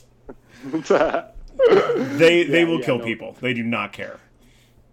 yeah it's like i'm yeah i just like what i said before i'm just like so with with music and stuff and especially outdoor venues i'm just like what do what do these people like what does string cheese incident and nails know that we don't know you know because i like string cheese incident in particular like they're not scoring movies and winning academy awards so like if they're touring this summer like that's money that that band is going to like live off of for like the next year until they have to tour again and stuff and i am just like i can't figure it out dude and it's like one thing to cancel the ohio and kentucky shows then or, i mean that's a whole other thing because I, I figured basically anything would go in ohio and kentucky and then they start canceling other shows and it's like oh man like what the hell's going on here Yeah, I don't know. I, my my only guess was that it's venue related. Like that would be It's the got- reason why. But it's got it's something like that there's Yeah. got to be something going on here oh man, all right. Yeah, who knows? All right, Chema. Um, uh, this isn't like a downer necessarily, but this is something like that I I've definitely uh, like it, it kind of like crystallized for me this year. So uh, Okay. this I'm gonna get some lyrics for you here. I'm going with uh, Motorhead's "Bite the Bullet" uh, to talk about this. Uh, here, are the, here are the, the relevant lyrics. Stepping out, I'm leaving here. No use crying, crying in my beer. Enough's enough. Believe it's true. Bite the bullet. I'm leaving you. I lemmy lyrics those are lemmy ass lyrics Oh, yeah. if i've ever heard them yep, supposedly. I, I I watched a YouTube video of this being performed of Bite the Bullet being performed live, and like he shouts out, he's like, uh, "This is to my son and uh, and my wife." I'm like, "Wait, this is to your son and your wife?" Um, uh, okay, um, I'm, I, I'm sure there's other lyrics beer? in there that are more relevant, but uh, anyway, that that just kind of struck me as weird. Um, but anyway, this is like Chema. I never ever want to see another bad sports injury. Like I, I'm, I really not that I was not that I ever like at one point in time in my life wanted to see them necessarily, but like in recent years, I've really become against seeing someone get viciously hurt in a game.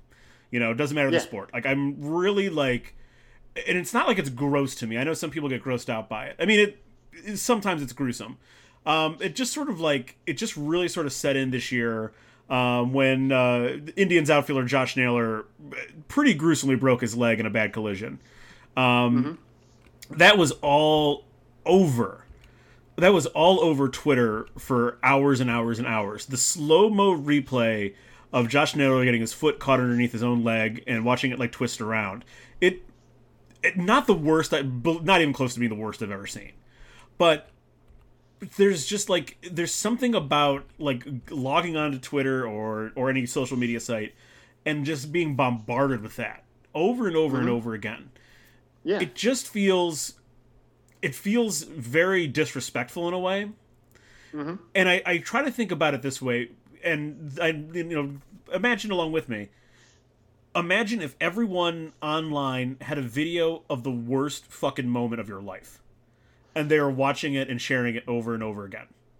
and it wasn't for like it. You know, it's one thing when like you know, it, it's one thing like you see it live, right? Like when you know, like if I don't know if you're watching, happen to be watching like last year when Dak Prescott broke his leg. Um, mm-hmm. Obviously, the Josh Naylor thing. Uh, it was really hard to see it live because like the way the camera follows in baseball, you don't really like see that kind of stuff up close. Um, right. It just looked like he fell down, and it was you know like you didn't really see it until you saw the replay. But like Dak, Dak Prescott's leg breaking, like you see it live, it's one thing. You can't you can't like not see it. We had that experience right. a couple years ago with the Cavaliers when Gordon Hayward broke his ankle uh, in Cleveland, mm-hmm. And like the oh, camera yeah. was the camera was right there to show his foot turned the wrong way and his leg pointing the wrong direction. Um, yeah, I know what you mean. That's like that's one thing. It's it's unavoidable, right? Like it just you're gonna see it. But again, there's something about it just being just propagating on social media that feels disrespectful, and and also like just very cynical and gruesome because it's not like because people are watching it for amusement they're not they're not like you can't you can't convince me that these are all doctors examining the injury slow mo real time to break down like exactly what's happening to this guy's ankle or arm or whatever else. Um, mm-hmm. I assume that these that these same people that like really kind of dig into this and like, well, we got to see it because it's really important. It's not important that you see this again. It, it truly isn't. Right. We can just tell you that something happened and like that's enough. And I, I assume that these same people, if we had a video of them in a bad car accident, probably wouldn't want everyone to see that over and over again and break it down frame by frame. Right. So oh, I'm, yeah, I'm just I'm doubt. done with it, man. Like it's like I like I saw the I saw the slow I didn't even see the slow mo replay fully through. I like saw some s- screenshots of like Naylor's ankle twisted to the side, and I was just like, you know what, that's enough. Like I don't fucking need to see this shit anymore. Yeah, man some of that stuff like is brutal to watch. Oh yeah. Like I mean the Gordon Hayward thing, and I'll tell you, uh, Willis McGahee's knee injury from the national championship game like inwards. 20 years ago. I can't believe he didn't hurt yeah. himself worse. Yeah, like that shit is like still burned into my mind. You know, the fact that that guy was even playing football again within three years is a fucking miracle. You know, and um and believe me, there've been there's been crazier shit that has taken place since then. You know, um for me, like like I just it makes me uneasy in general. Like when I see stuff like that, like because for me, I'm a tall ass dude, and like you know, one wrong foot placement here or one slip there, like that could easily be my fucking ass. You know what I'm saying? Like mm. easily. And um, I remember like you know to comment like about the um, you know the enjoyment stuff of it, like I remember there was a basketball game. It was a college basketball game, and somebody's like bone like Kevin cracked Ware through their leg. Had a yes. had a total had a total like uh, I can't remember what they call it a total, but a total fracture. His bone was sticking out. Yeah, it, disgusting, right? Mm-hmm. And then like the next day, there's people. One thing in particular, like you know, like Rafiki and the Lion King holding Simba out and everything, yeah. and he's on top of that that mountain. Somebody put like Rafiki on the part of the bone that was like sticking out of this dude's leg and I'm just like, all right, man, like no, just no, no, no, no, no, no, no. Here, like that, that seems like you're like crossing a fucking line. Mm-hmm. You know, mm-hmm. like when you're really getting like that level enjoyment out of somebody else's like pain and misery, I think it really like you know shines some light on who you are as an individual and all that. And um, the last thing is that when people are hurt, sports fucking suck when the stars don't play. Yeah. And like if you want to take this last year's NBA season for or uh, not like not last year, but the, the previous year, where like Kevin Durant was out the whole year, mm-hmm. Steph Curry and Klay Thompson were both out. Klay Thompson was out again this year.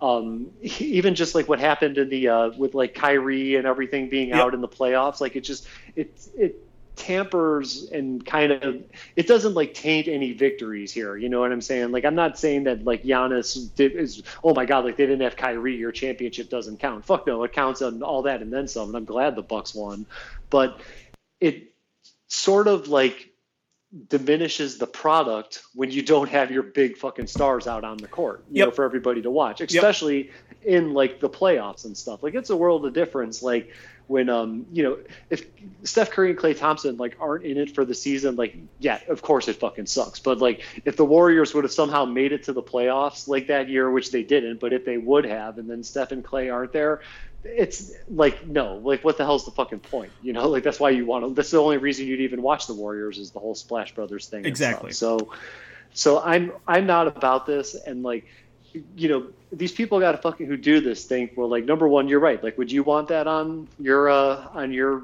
you know YouTube channel or everybody else's channel, like with you being in a car accident or just even your video going viral? Like, I don't want that.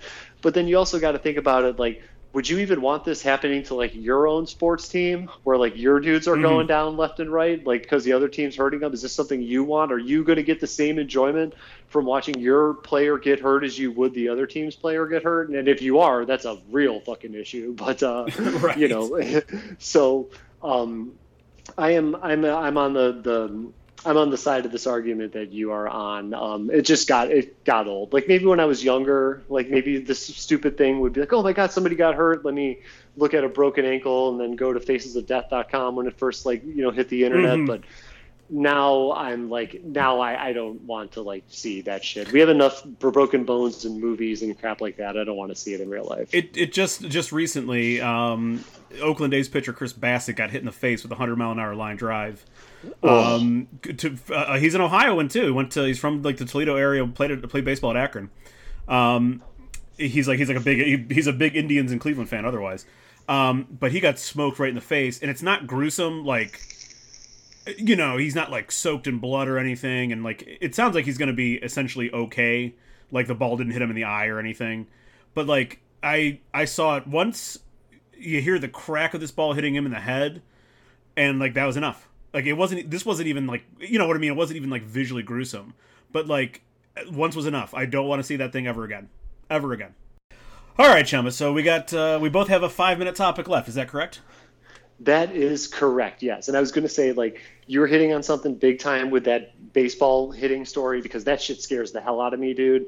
And I remember like as a kid, like that was one of my biggest fucking things was to get zonked in the face with a baseball and stuff like coming at you at a thousand miles an hour and everything. And the I just got the willies from that. That's why I had to like turn off my microphone a little bit.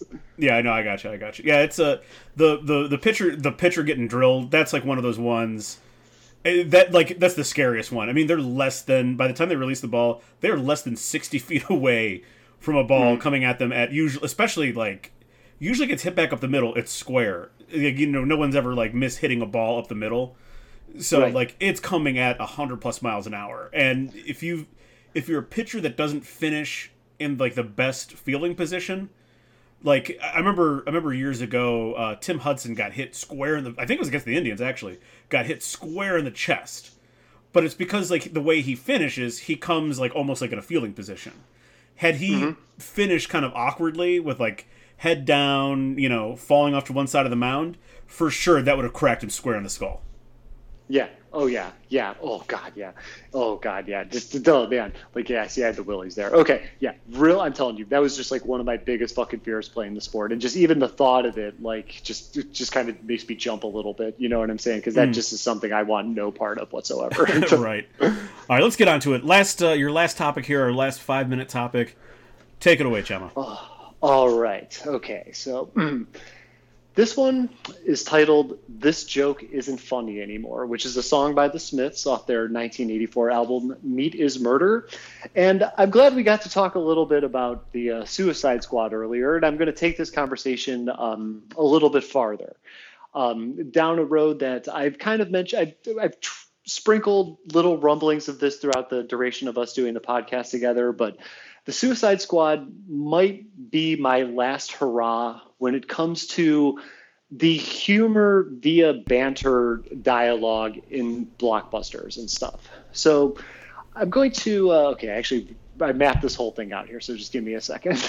all right.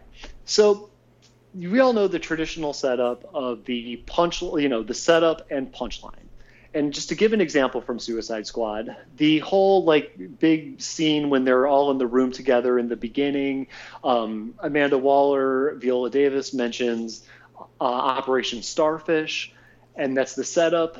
John Cena delivers the punchline where it's like, "Oh, starfish, that's a slang expression for butthole. Do you think that they're related?" Which is totally a joke that that character would crack, mm-hmm. and it is a traditional joke that did not pump the brakes on the scene in any way, shape, or form. If anything, that joke carried the scene and acted as a bridge line of dialogue to other lines of dialogues and jokes that are in that particular scene. Okay, so that is the traditional setup and punchline.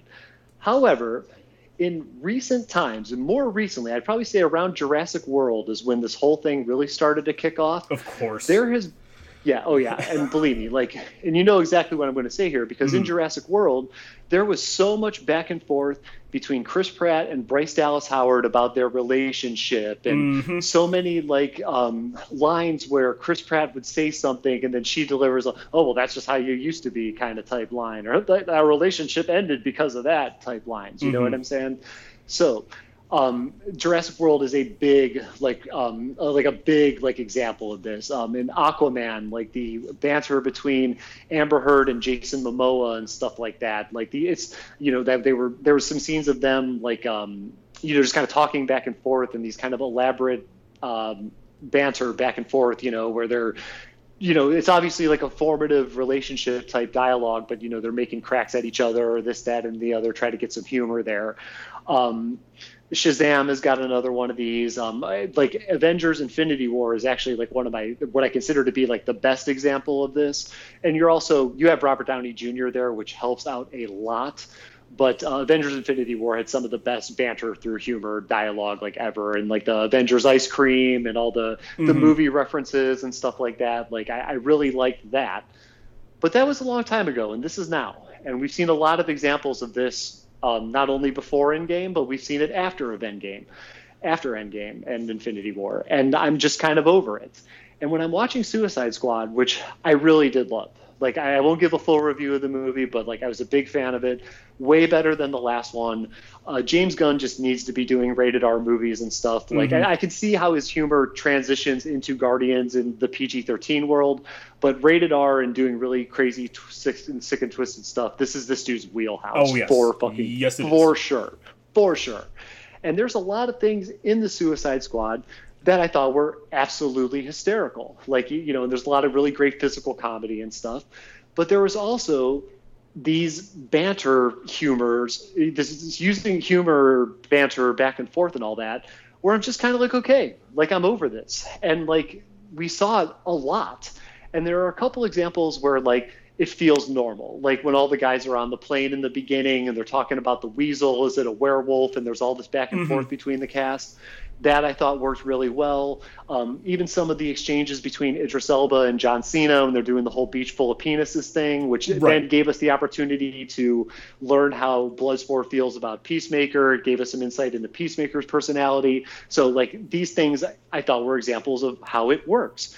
But then there are other times in the movie, like in which I can't even believe that I have to fucking say this, but in the third goddamn act, the third fucking act of the movie, when they're getting ready to go save Harley Quinn, and Harley Quinn walks up on them from the from the streets. A scene we saw in the fucking trailer, no less. And it's like, okay, so yeah, there's this whole thing to get her out of there, and they're just stopping to have this banter back and forth, you know. And mm-hmm. it just drives me insane because it really like it pumps the brakes on the movie. And like I said, when you do it in times like when a bunch of people are on a plane or when a couple of people just approached a beach and are having a conversation for the first time that we've seen, yes, like these type of situations work where the banter humor is good back and forth. But other times it just slows up the scene and it pumps the brakes big time. And it does it so much to where I'm sort of convinced that every time I see this happen, Number one, it is extremely identifiable, and it is be extremely identifiable because number two, it feels like they just like reshot this and worked it back in there. Like there's no natural flow to it whatsoever. It's almost like, hey, we got this movie, we're going over in the editing room, everything looks great. Okay, so Bloodsport and Rick Flag are getting ready to save Harley we haven't really had any funny stuff happen in about two minutes or so. So like, how could we make mm-hmm. this funnier? And then they go back and they rewrite it and they get everybody to shoot it and then they just shoot the new scenes into the movie and stuff. And you could even like, there are times where like, especially with the old Suicide Squad, where they reshot it to make it funnier. It is so noticeable. Like they, oh, the way yeah. they even the, the yes. way that they look is even noticeable. You know. With the Suicide Squad, they did a little bit better job of disguising the appearance. And for all I know, it may have been that may have been in the original script. I'm just saying like what it felt like to me. Mm-hmm. But it's like these break pumping and this banter dialogue was still all over the place in Suicide Squad. And that was not the funniest parts of the movie. The funnier parts of the movie were all the crazy kills, um, Polka Dot Man, and the thing with his mom. Um, freaking uh, oh god, Nathan Fillion, and the dude whose arms pop up and he Mm-hmm. just fucking punches people in the face. Like that shit was funny. Not this whole like dialogue exchanges just between the characters for no reasons whatsoever. And I will top it off by saying one of the things that contributed to how annoying this whole thing was was the way that they made Joel Kinnaman's accent. They really fucking kicked up the country on his accent, and he sounded so different from number one how Joel Kinnaman sounds regularly He and how he did in the that. first movie. He can't do it. No, like not a chance, dude. And like you know, like how you would um you saw the killing and stuff. He was Mm-hmm. like you know kind of like the almost like the the the white guy trying to be an African American in terms of Yeah, like he being was. a rapper. Yeah, exactly. stuff, he was. you know? He was white urban trash. Right, exactly. And like with that, he pulled off that accent so perfectly. It was also the same accent that he did for Altered Carbon. And like the accent was slightly modified for the first Suicide Squad to maybe sound a little bit more like forceful and stern, like like an army guy who was as decorated as he was. But in this one, he sounded like this, this guy to Harley and all that. It's just like not that much on the South, but there was a little bit of twang in there, and like it threw off some scenes. And a lot of the scenes that I'm talking about where the brakes are being pumped are scenes that involve him. Mm-hmm. No, I I I completely agree with that. Uh, where's Kinnaman from? Denmark. He is Swedish. Swedish. That's right. It's it's not the, just flatten it out like you do for like you did for RoboCop. Like Yeah. just flatten it out. Sound like a quote unquote American, and just flatten it out. That have been that would have been plenty. A country accent is hard for certain. 'cause, Like, like for certain people from certain parts of, of the world, a country accent is hard. There's there's letters and pronunciations that, like they don't have. Right. Um, like it like it would be very odd for like a German person to lean that heavily on like R's and L's and things because they don't they don't do that in their own language. Um, Right. Same with same with like a lot of the Nordic languages. They're just not they don't like lend themselves well to certain accents. So just flatten it out. Like I, it's one of those things I noticed too. It just felt kind of strange. Um, it- you know, it, that that felt strange. But you're right about you're definitely right about like the moments of banter, and I blame. This is one of those things I 100. I mean, this has existed in movies forever. Like I, I'm thinking, one of the first movies that came to mind was, um, uh, oh god damn it, Temple of Doom.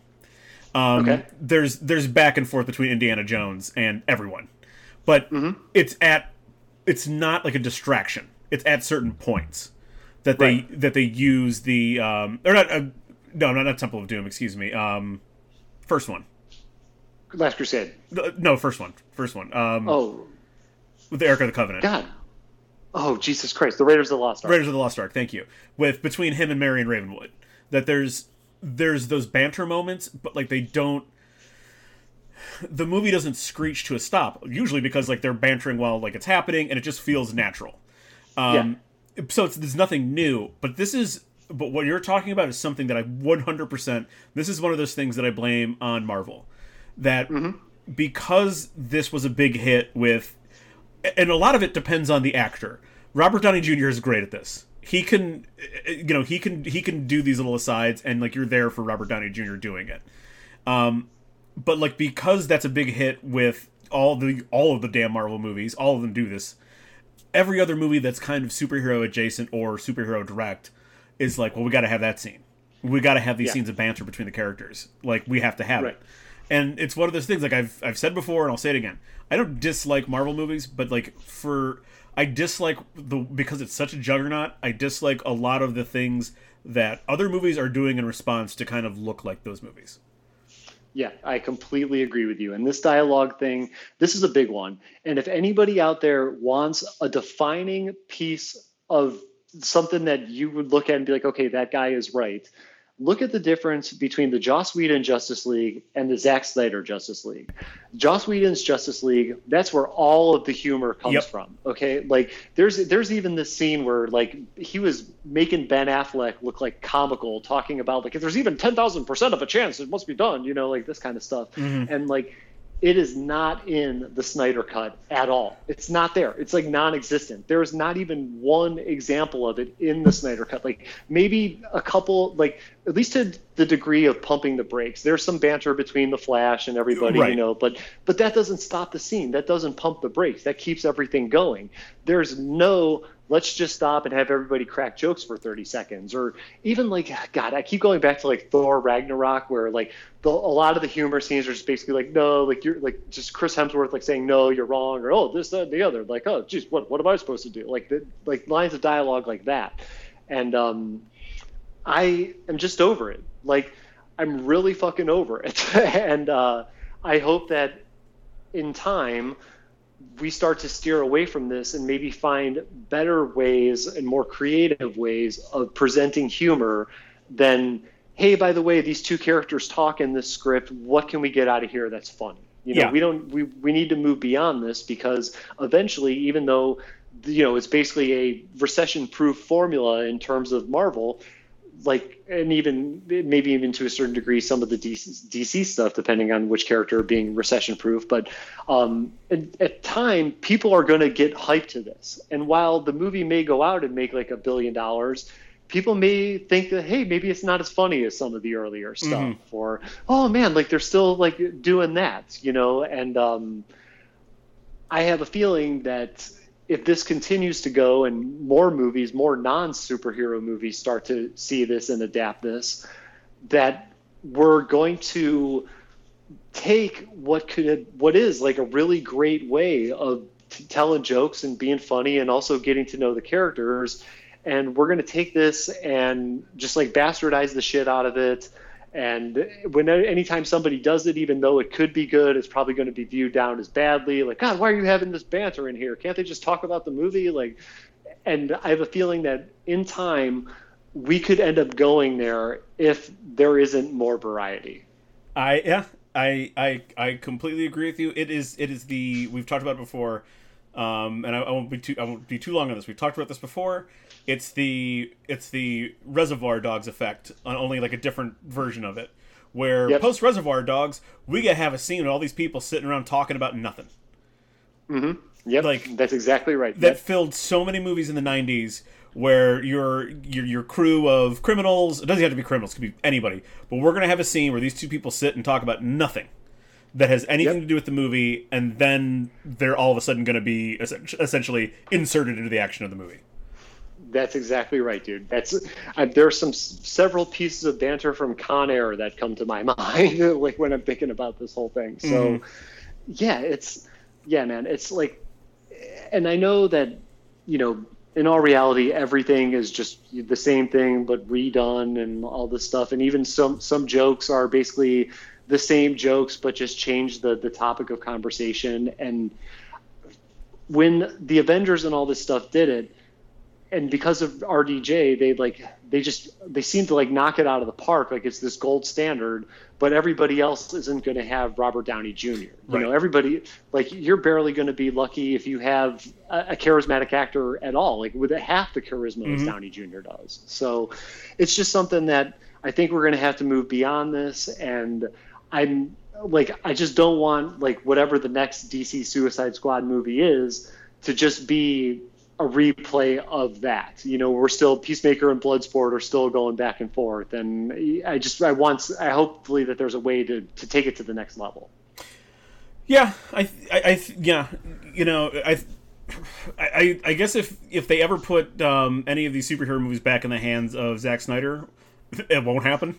like, Right. I, I'm just like, yeah, it won't happen. Just thinking about like now that you like you kind of jog my memory on the original Justice League, the where where Bruce meets meets Aquaman, um, in the Joss Yeah. Whedon version.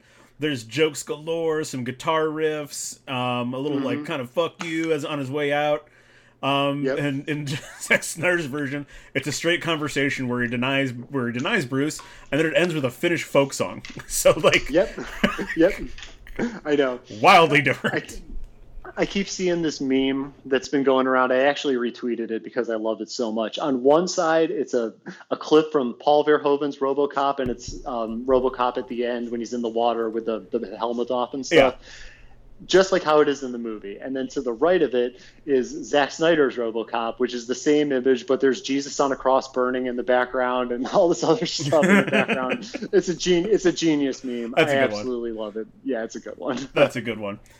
Uh, all right, so we are actually. I'm also going entertainment um, with uh, with my last topic here, and I'm going again old, a little oldie. Um, I believe I'm pretty sure this is off of. Um, pretty sure this is off of Bad. I could be wrong though, but uh, the Man in the Mirror by Michael Jackson. Oh, I think you're right. I do think it's off bad. I think it's Yes, off it bad. is.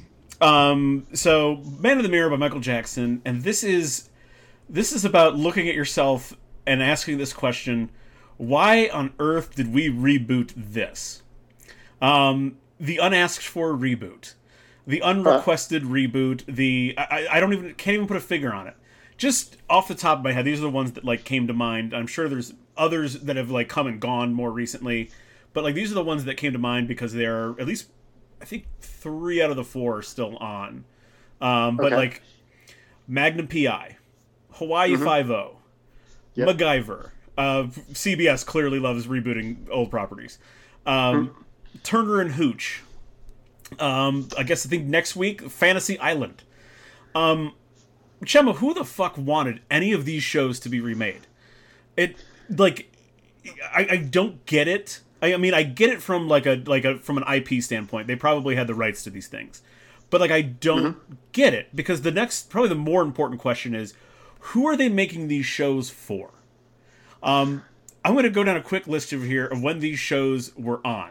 Um, in one case, it's a movie, but um, Magnum PI was on from 1980 to 1988. Um, it started before we were born and ended before we were four. Um, Hawaii Five O on 1968 ends 1980. It ended four years, three or four years before either of us were born. Uh, Turner and Hooch, 1989 movie with Tom Hanks. This is not a beloved Tom Hanks movie, nor is it a good movie, nor is it really a happy movie. As the the the uh, the titular or the eponymous dog Hooch gets fucking murdered at the end of this movie. Right. Um, MacGyver runs from 1985 to 1992. Um, you know, we were conscious and alive. Actually, I actually do remember watching it like an immediate reruns in the mid 90s.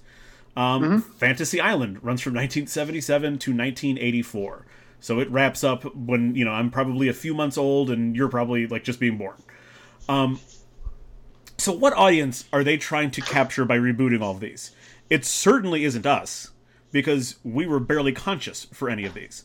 Um, it just doesn't make sense to reboot for millennials fucking Magnum PI. Um, it's not Gen Z because these shows were like over for a decade before they were even born.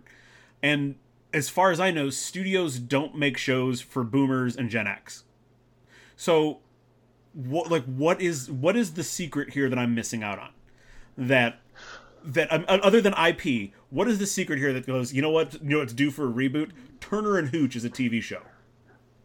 I I truly don't get it. And then when you want to take this a step farther, the reason why a lot of these shows like Magnum PI was a huge show for Tom Selleck. You know why it's a huge show and why it, like people are so beloved? Because Tom Selleck is fucking oozing charisma. And Yeah. Jay Hernandez is not. Um, he's just not.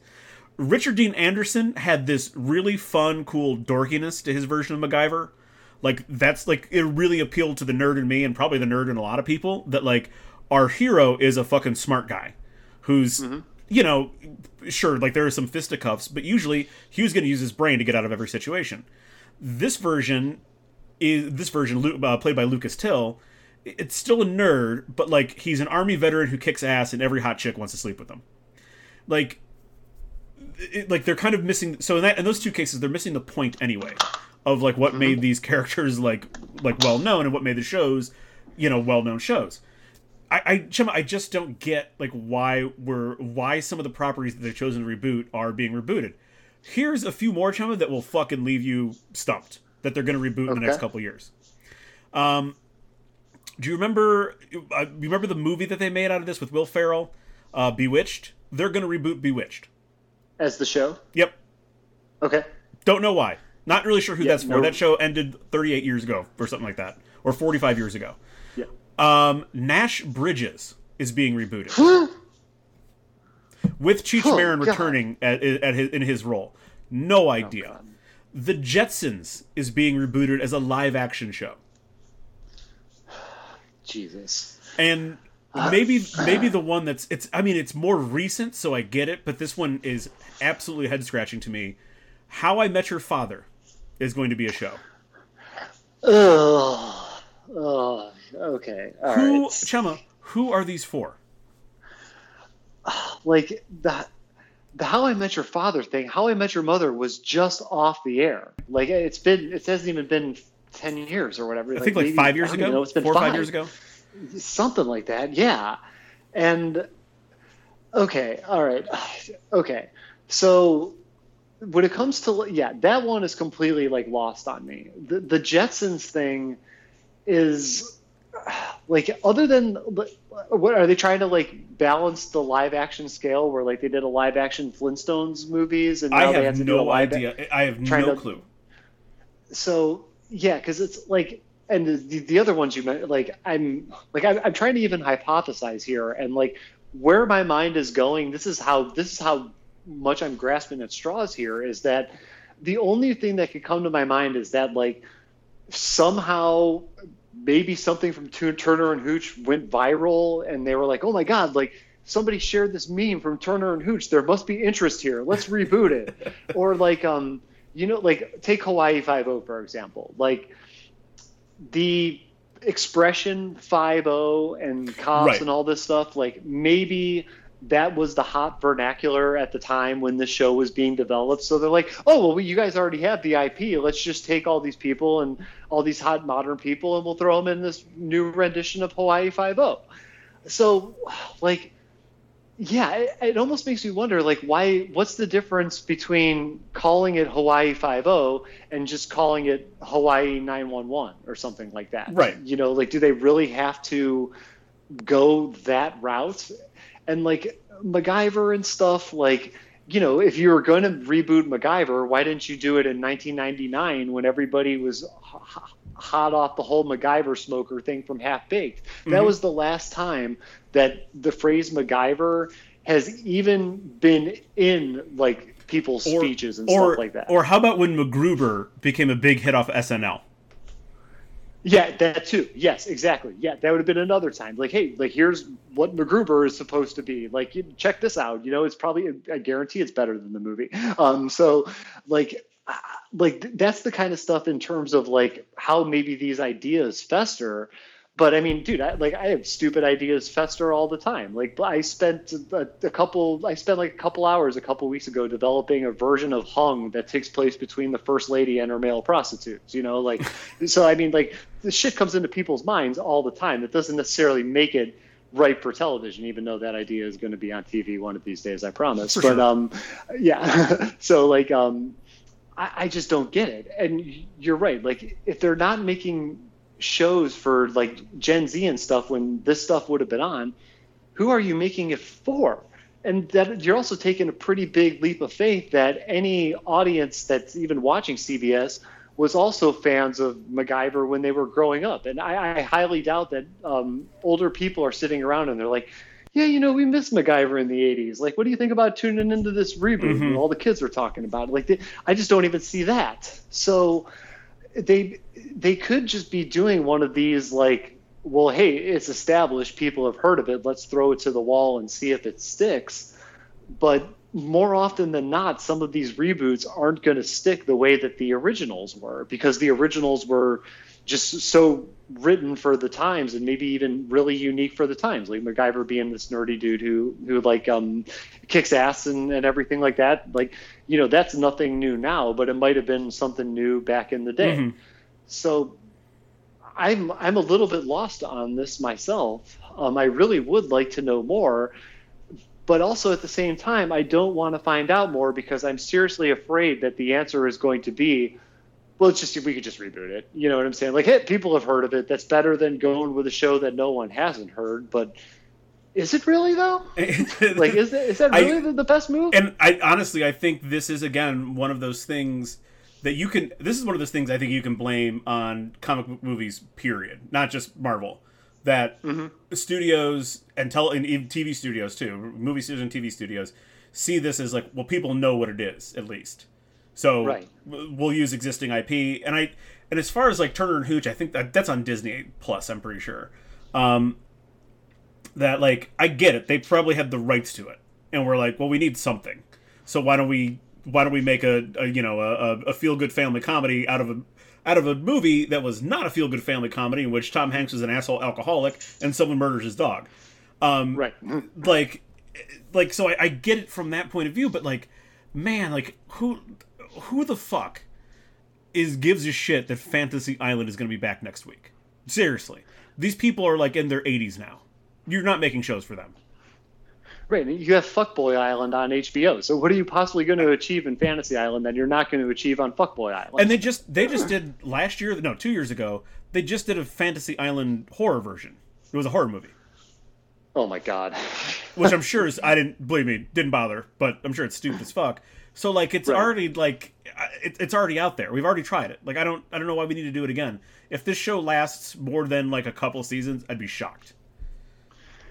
Yeah, and it's even like if you're going for something, only have it last a couple seasons. So what is even the point? Like you want to enter something with the idea that it's either going to be have a definitive ending, like yes, this show we're only buying it for three seasons, or it's supposed to go on forever. Like, why even put yourself in that mm-hmm. position to fail? Like, they can't be making that much money off of these shows. Like, I, because if they were, they wouldn't only they wouldn't be going two or three seasons. Right. I mean, in fairness, the Hawaii Five O the Hawaii Five O reboot was on for like eleven years. I mean, it was on for almost as long as like the original was on. Um, but yeah, like, I, like I, I don't, you know, I can't imagine Fantasy Island gets very far. They re- I remember several years ago they rebooted Dallas and Dynasty those are both yeah. on for like a collective like seven seasons between the two of them. Um, you know, like the the one that terrifies me, um, the one that really terrifies me, and I think it's a limited series, but nonetheless it terrifies me, is the Dexter reboot. Like, yeah, there's a lot of people that are excited about it, and I'm like, I'm like, do you not remember what they did to that show in the last season? and you're excited about them. And honestly, I've said this before. Dexter is a show that like season to season and even episode to episode is wildly uneven. Where there are mm-hmm. there are episodes in good seasons that are bad, and yeah. I do not trust them to come back with like ten good episodes. J- not at all. No, I I don't want the Dexter reboot because I just kind of want to remember Dexter the way I remember Dexter, which is just you know the first couple of seasons and then some really good stuff you know here and there throughout the like mm-hmm. after the trinity killer season basically right and um what to me it either like this is really interesting like conflict of inner conflict that i have with myself because what we got with the justice league is not going to happen every time. Nope. and i think that and i think that people um think that because something is going to be redone, that all wrongs are going to be righted and you know like oh we're just not even going to forget about that. We're not even going to remember that last season to dexter.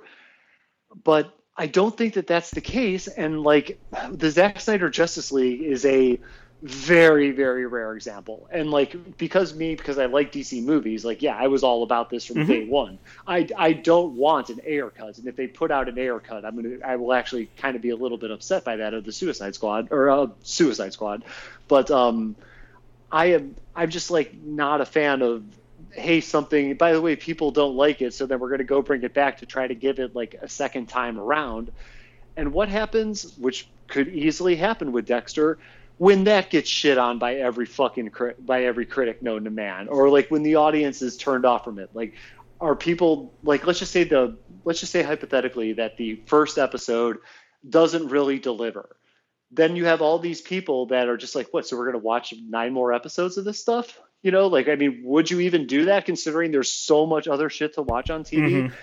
i don't necessarily know if dexter has that kind of rabid fan base where if the, if, if the first episode is just a little off where they're going to hang out with it to the way end and to be honest with you they shouldn't because they have so many fucking different options on television.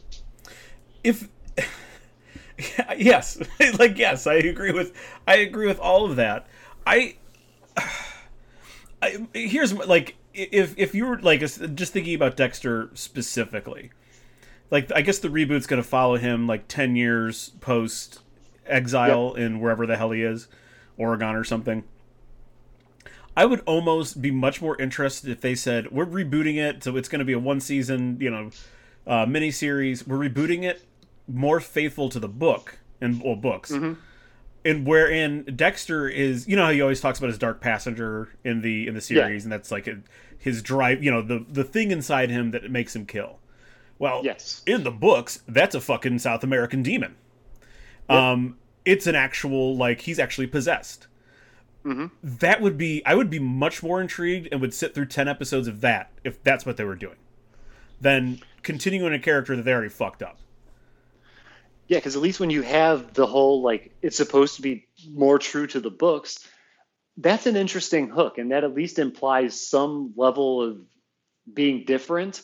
And I'm not gonna lie, it also implies that like hey, by the way, um, we're actually sticking to the fucking source material, which 90% of the time is better than the actual product on the um, on the screen. You know, there are mm-hmm. I'd, probably rare examples of movies that are better than the books. I, have actually like if, I've actually heard the Dexter books. Was it Dexter Dexter Dreams Darkly or something like that? Is the yeah. I, I can't remember their call, but like I've actually heard that like those are fucking like insane in a very oh I've in a very strange way that like so I would actually say the probably the show is better but but nonetheless, like at the very least, that's a hook that you can get me with. Where I'm like, wait a second, Dexter right. is possessed by a demon. Okay, right. I'm interested. You're reeling me in here. Or you know something? You know what I would even take like on the on the farthest end of the spectrum. I would take if they said we're going to reboot the last season. We're just going to go redo the last season.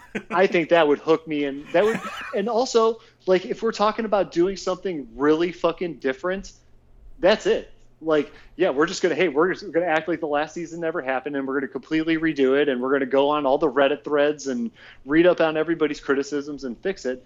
I'm not gonna lie, I'd be in for that too. Like, I'd be in yeah. for that more than what they're about to pitch now, because what they're pitching now is not it's not fresh. Like um, we've had a Friends reunion. We had a uh, Will Smith uh, Fresh Prince. We've had a Will and Grace reunion. We've even had Will and Grace, I think, come back four episodes like after. Oh yeah, they they they got so, at least one more season, I think, out of out of their so, reunion. Some, something like that. Was, I, I knew that they did they did multiples. It wasn't just like a one time thing. No, no. So like what what they're doing now is not it's not fresh. It's not new. You know this this isn't anything. Like all it does is it sounds like it either sounds one like one or two things. Like that the fan criticisms just really got to these people and they're like okay we need to do this or they're just out of ideas. You know like that's i think it's both. Probably yeah it's probably both. And i just i don't know man. Like i'm like i especially like the um the last couple of days like I saw this trailer for Y the Last Man, which is this comic book graphic novel that they're going to turn into a show. Correct? Going to be on FX. Yeah. Exactly. Yeah, I've seen pictures. I've seen pre- previews for that. Uh, Reservation Dogs is pretty good. So like, there's all these things that are you know now that we're starting to get some new programming that I'm kind of intrigued by, and like. Part of me is just like I have a feeling that like I'm going to find out like I'm just going to ask people about Dexter and I'll be satisfied with that. Yeah, I'm, I, that's one I'm probably going to hate watch. Hey, watch. Yeah, yeah. It's on. It's going to be on Showtime again, right? Uh, yeah. I'm, I'm sure it is. Yeah.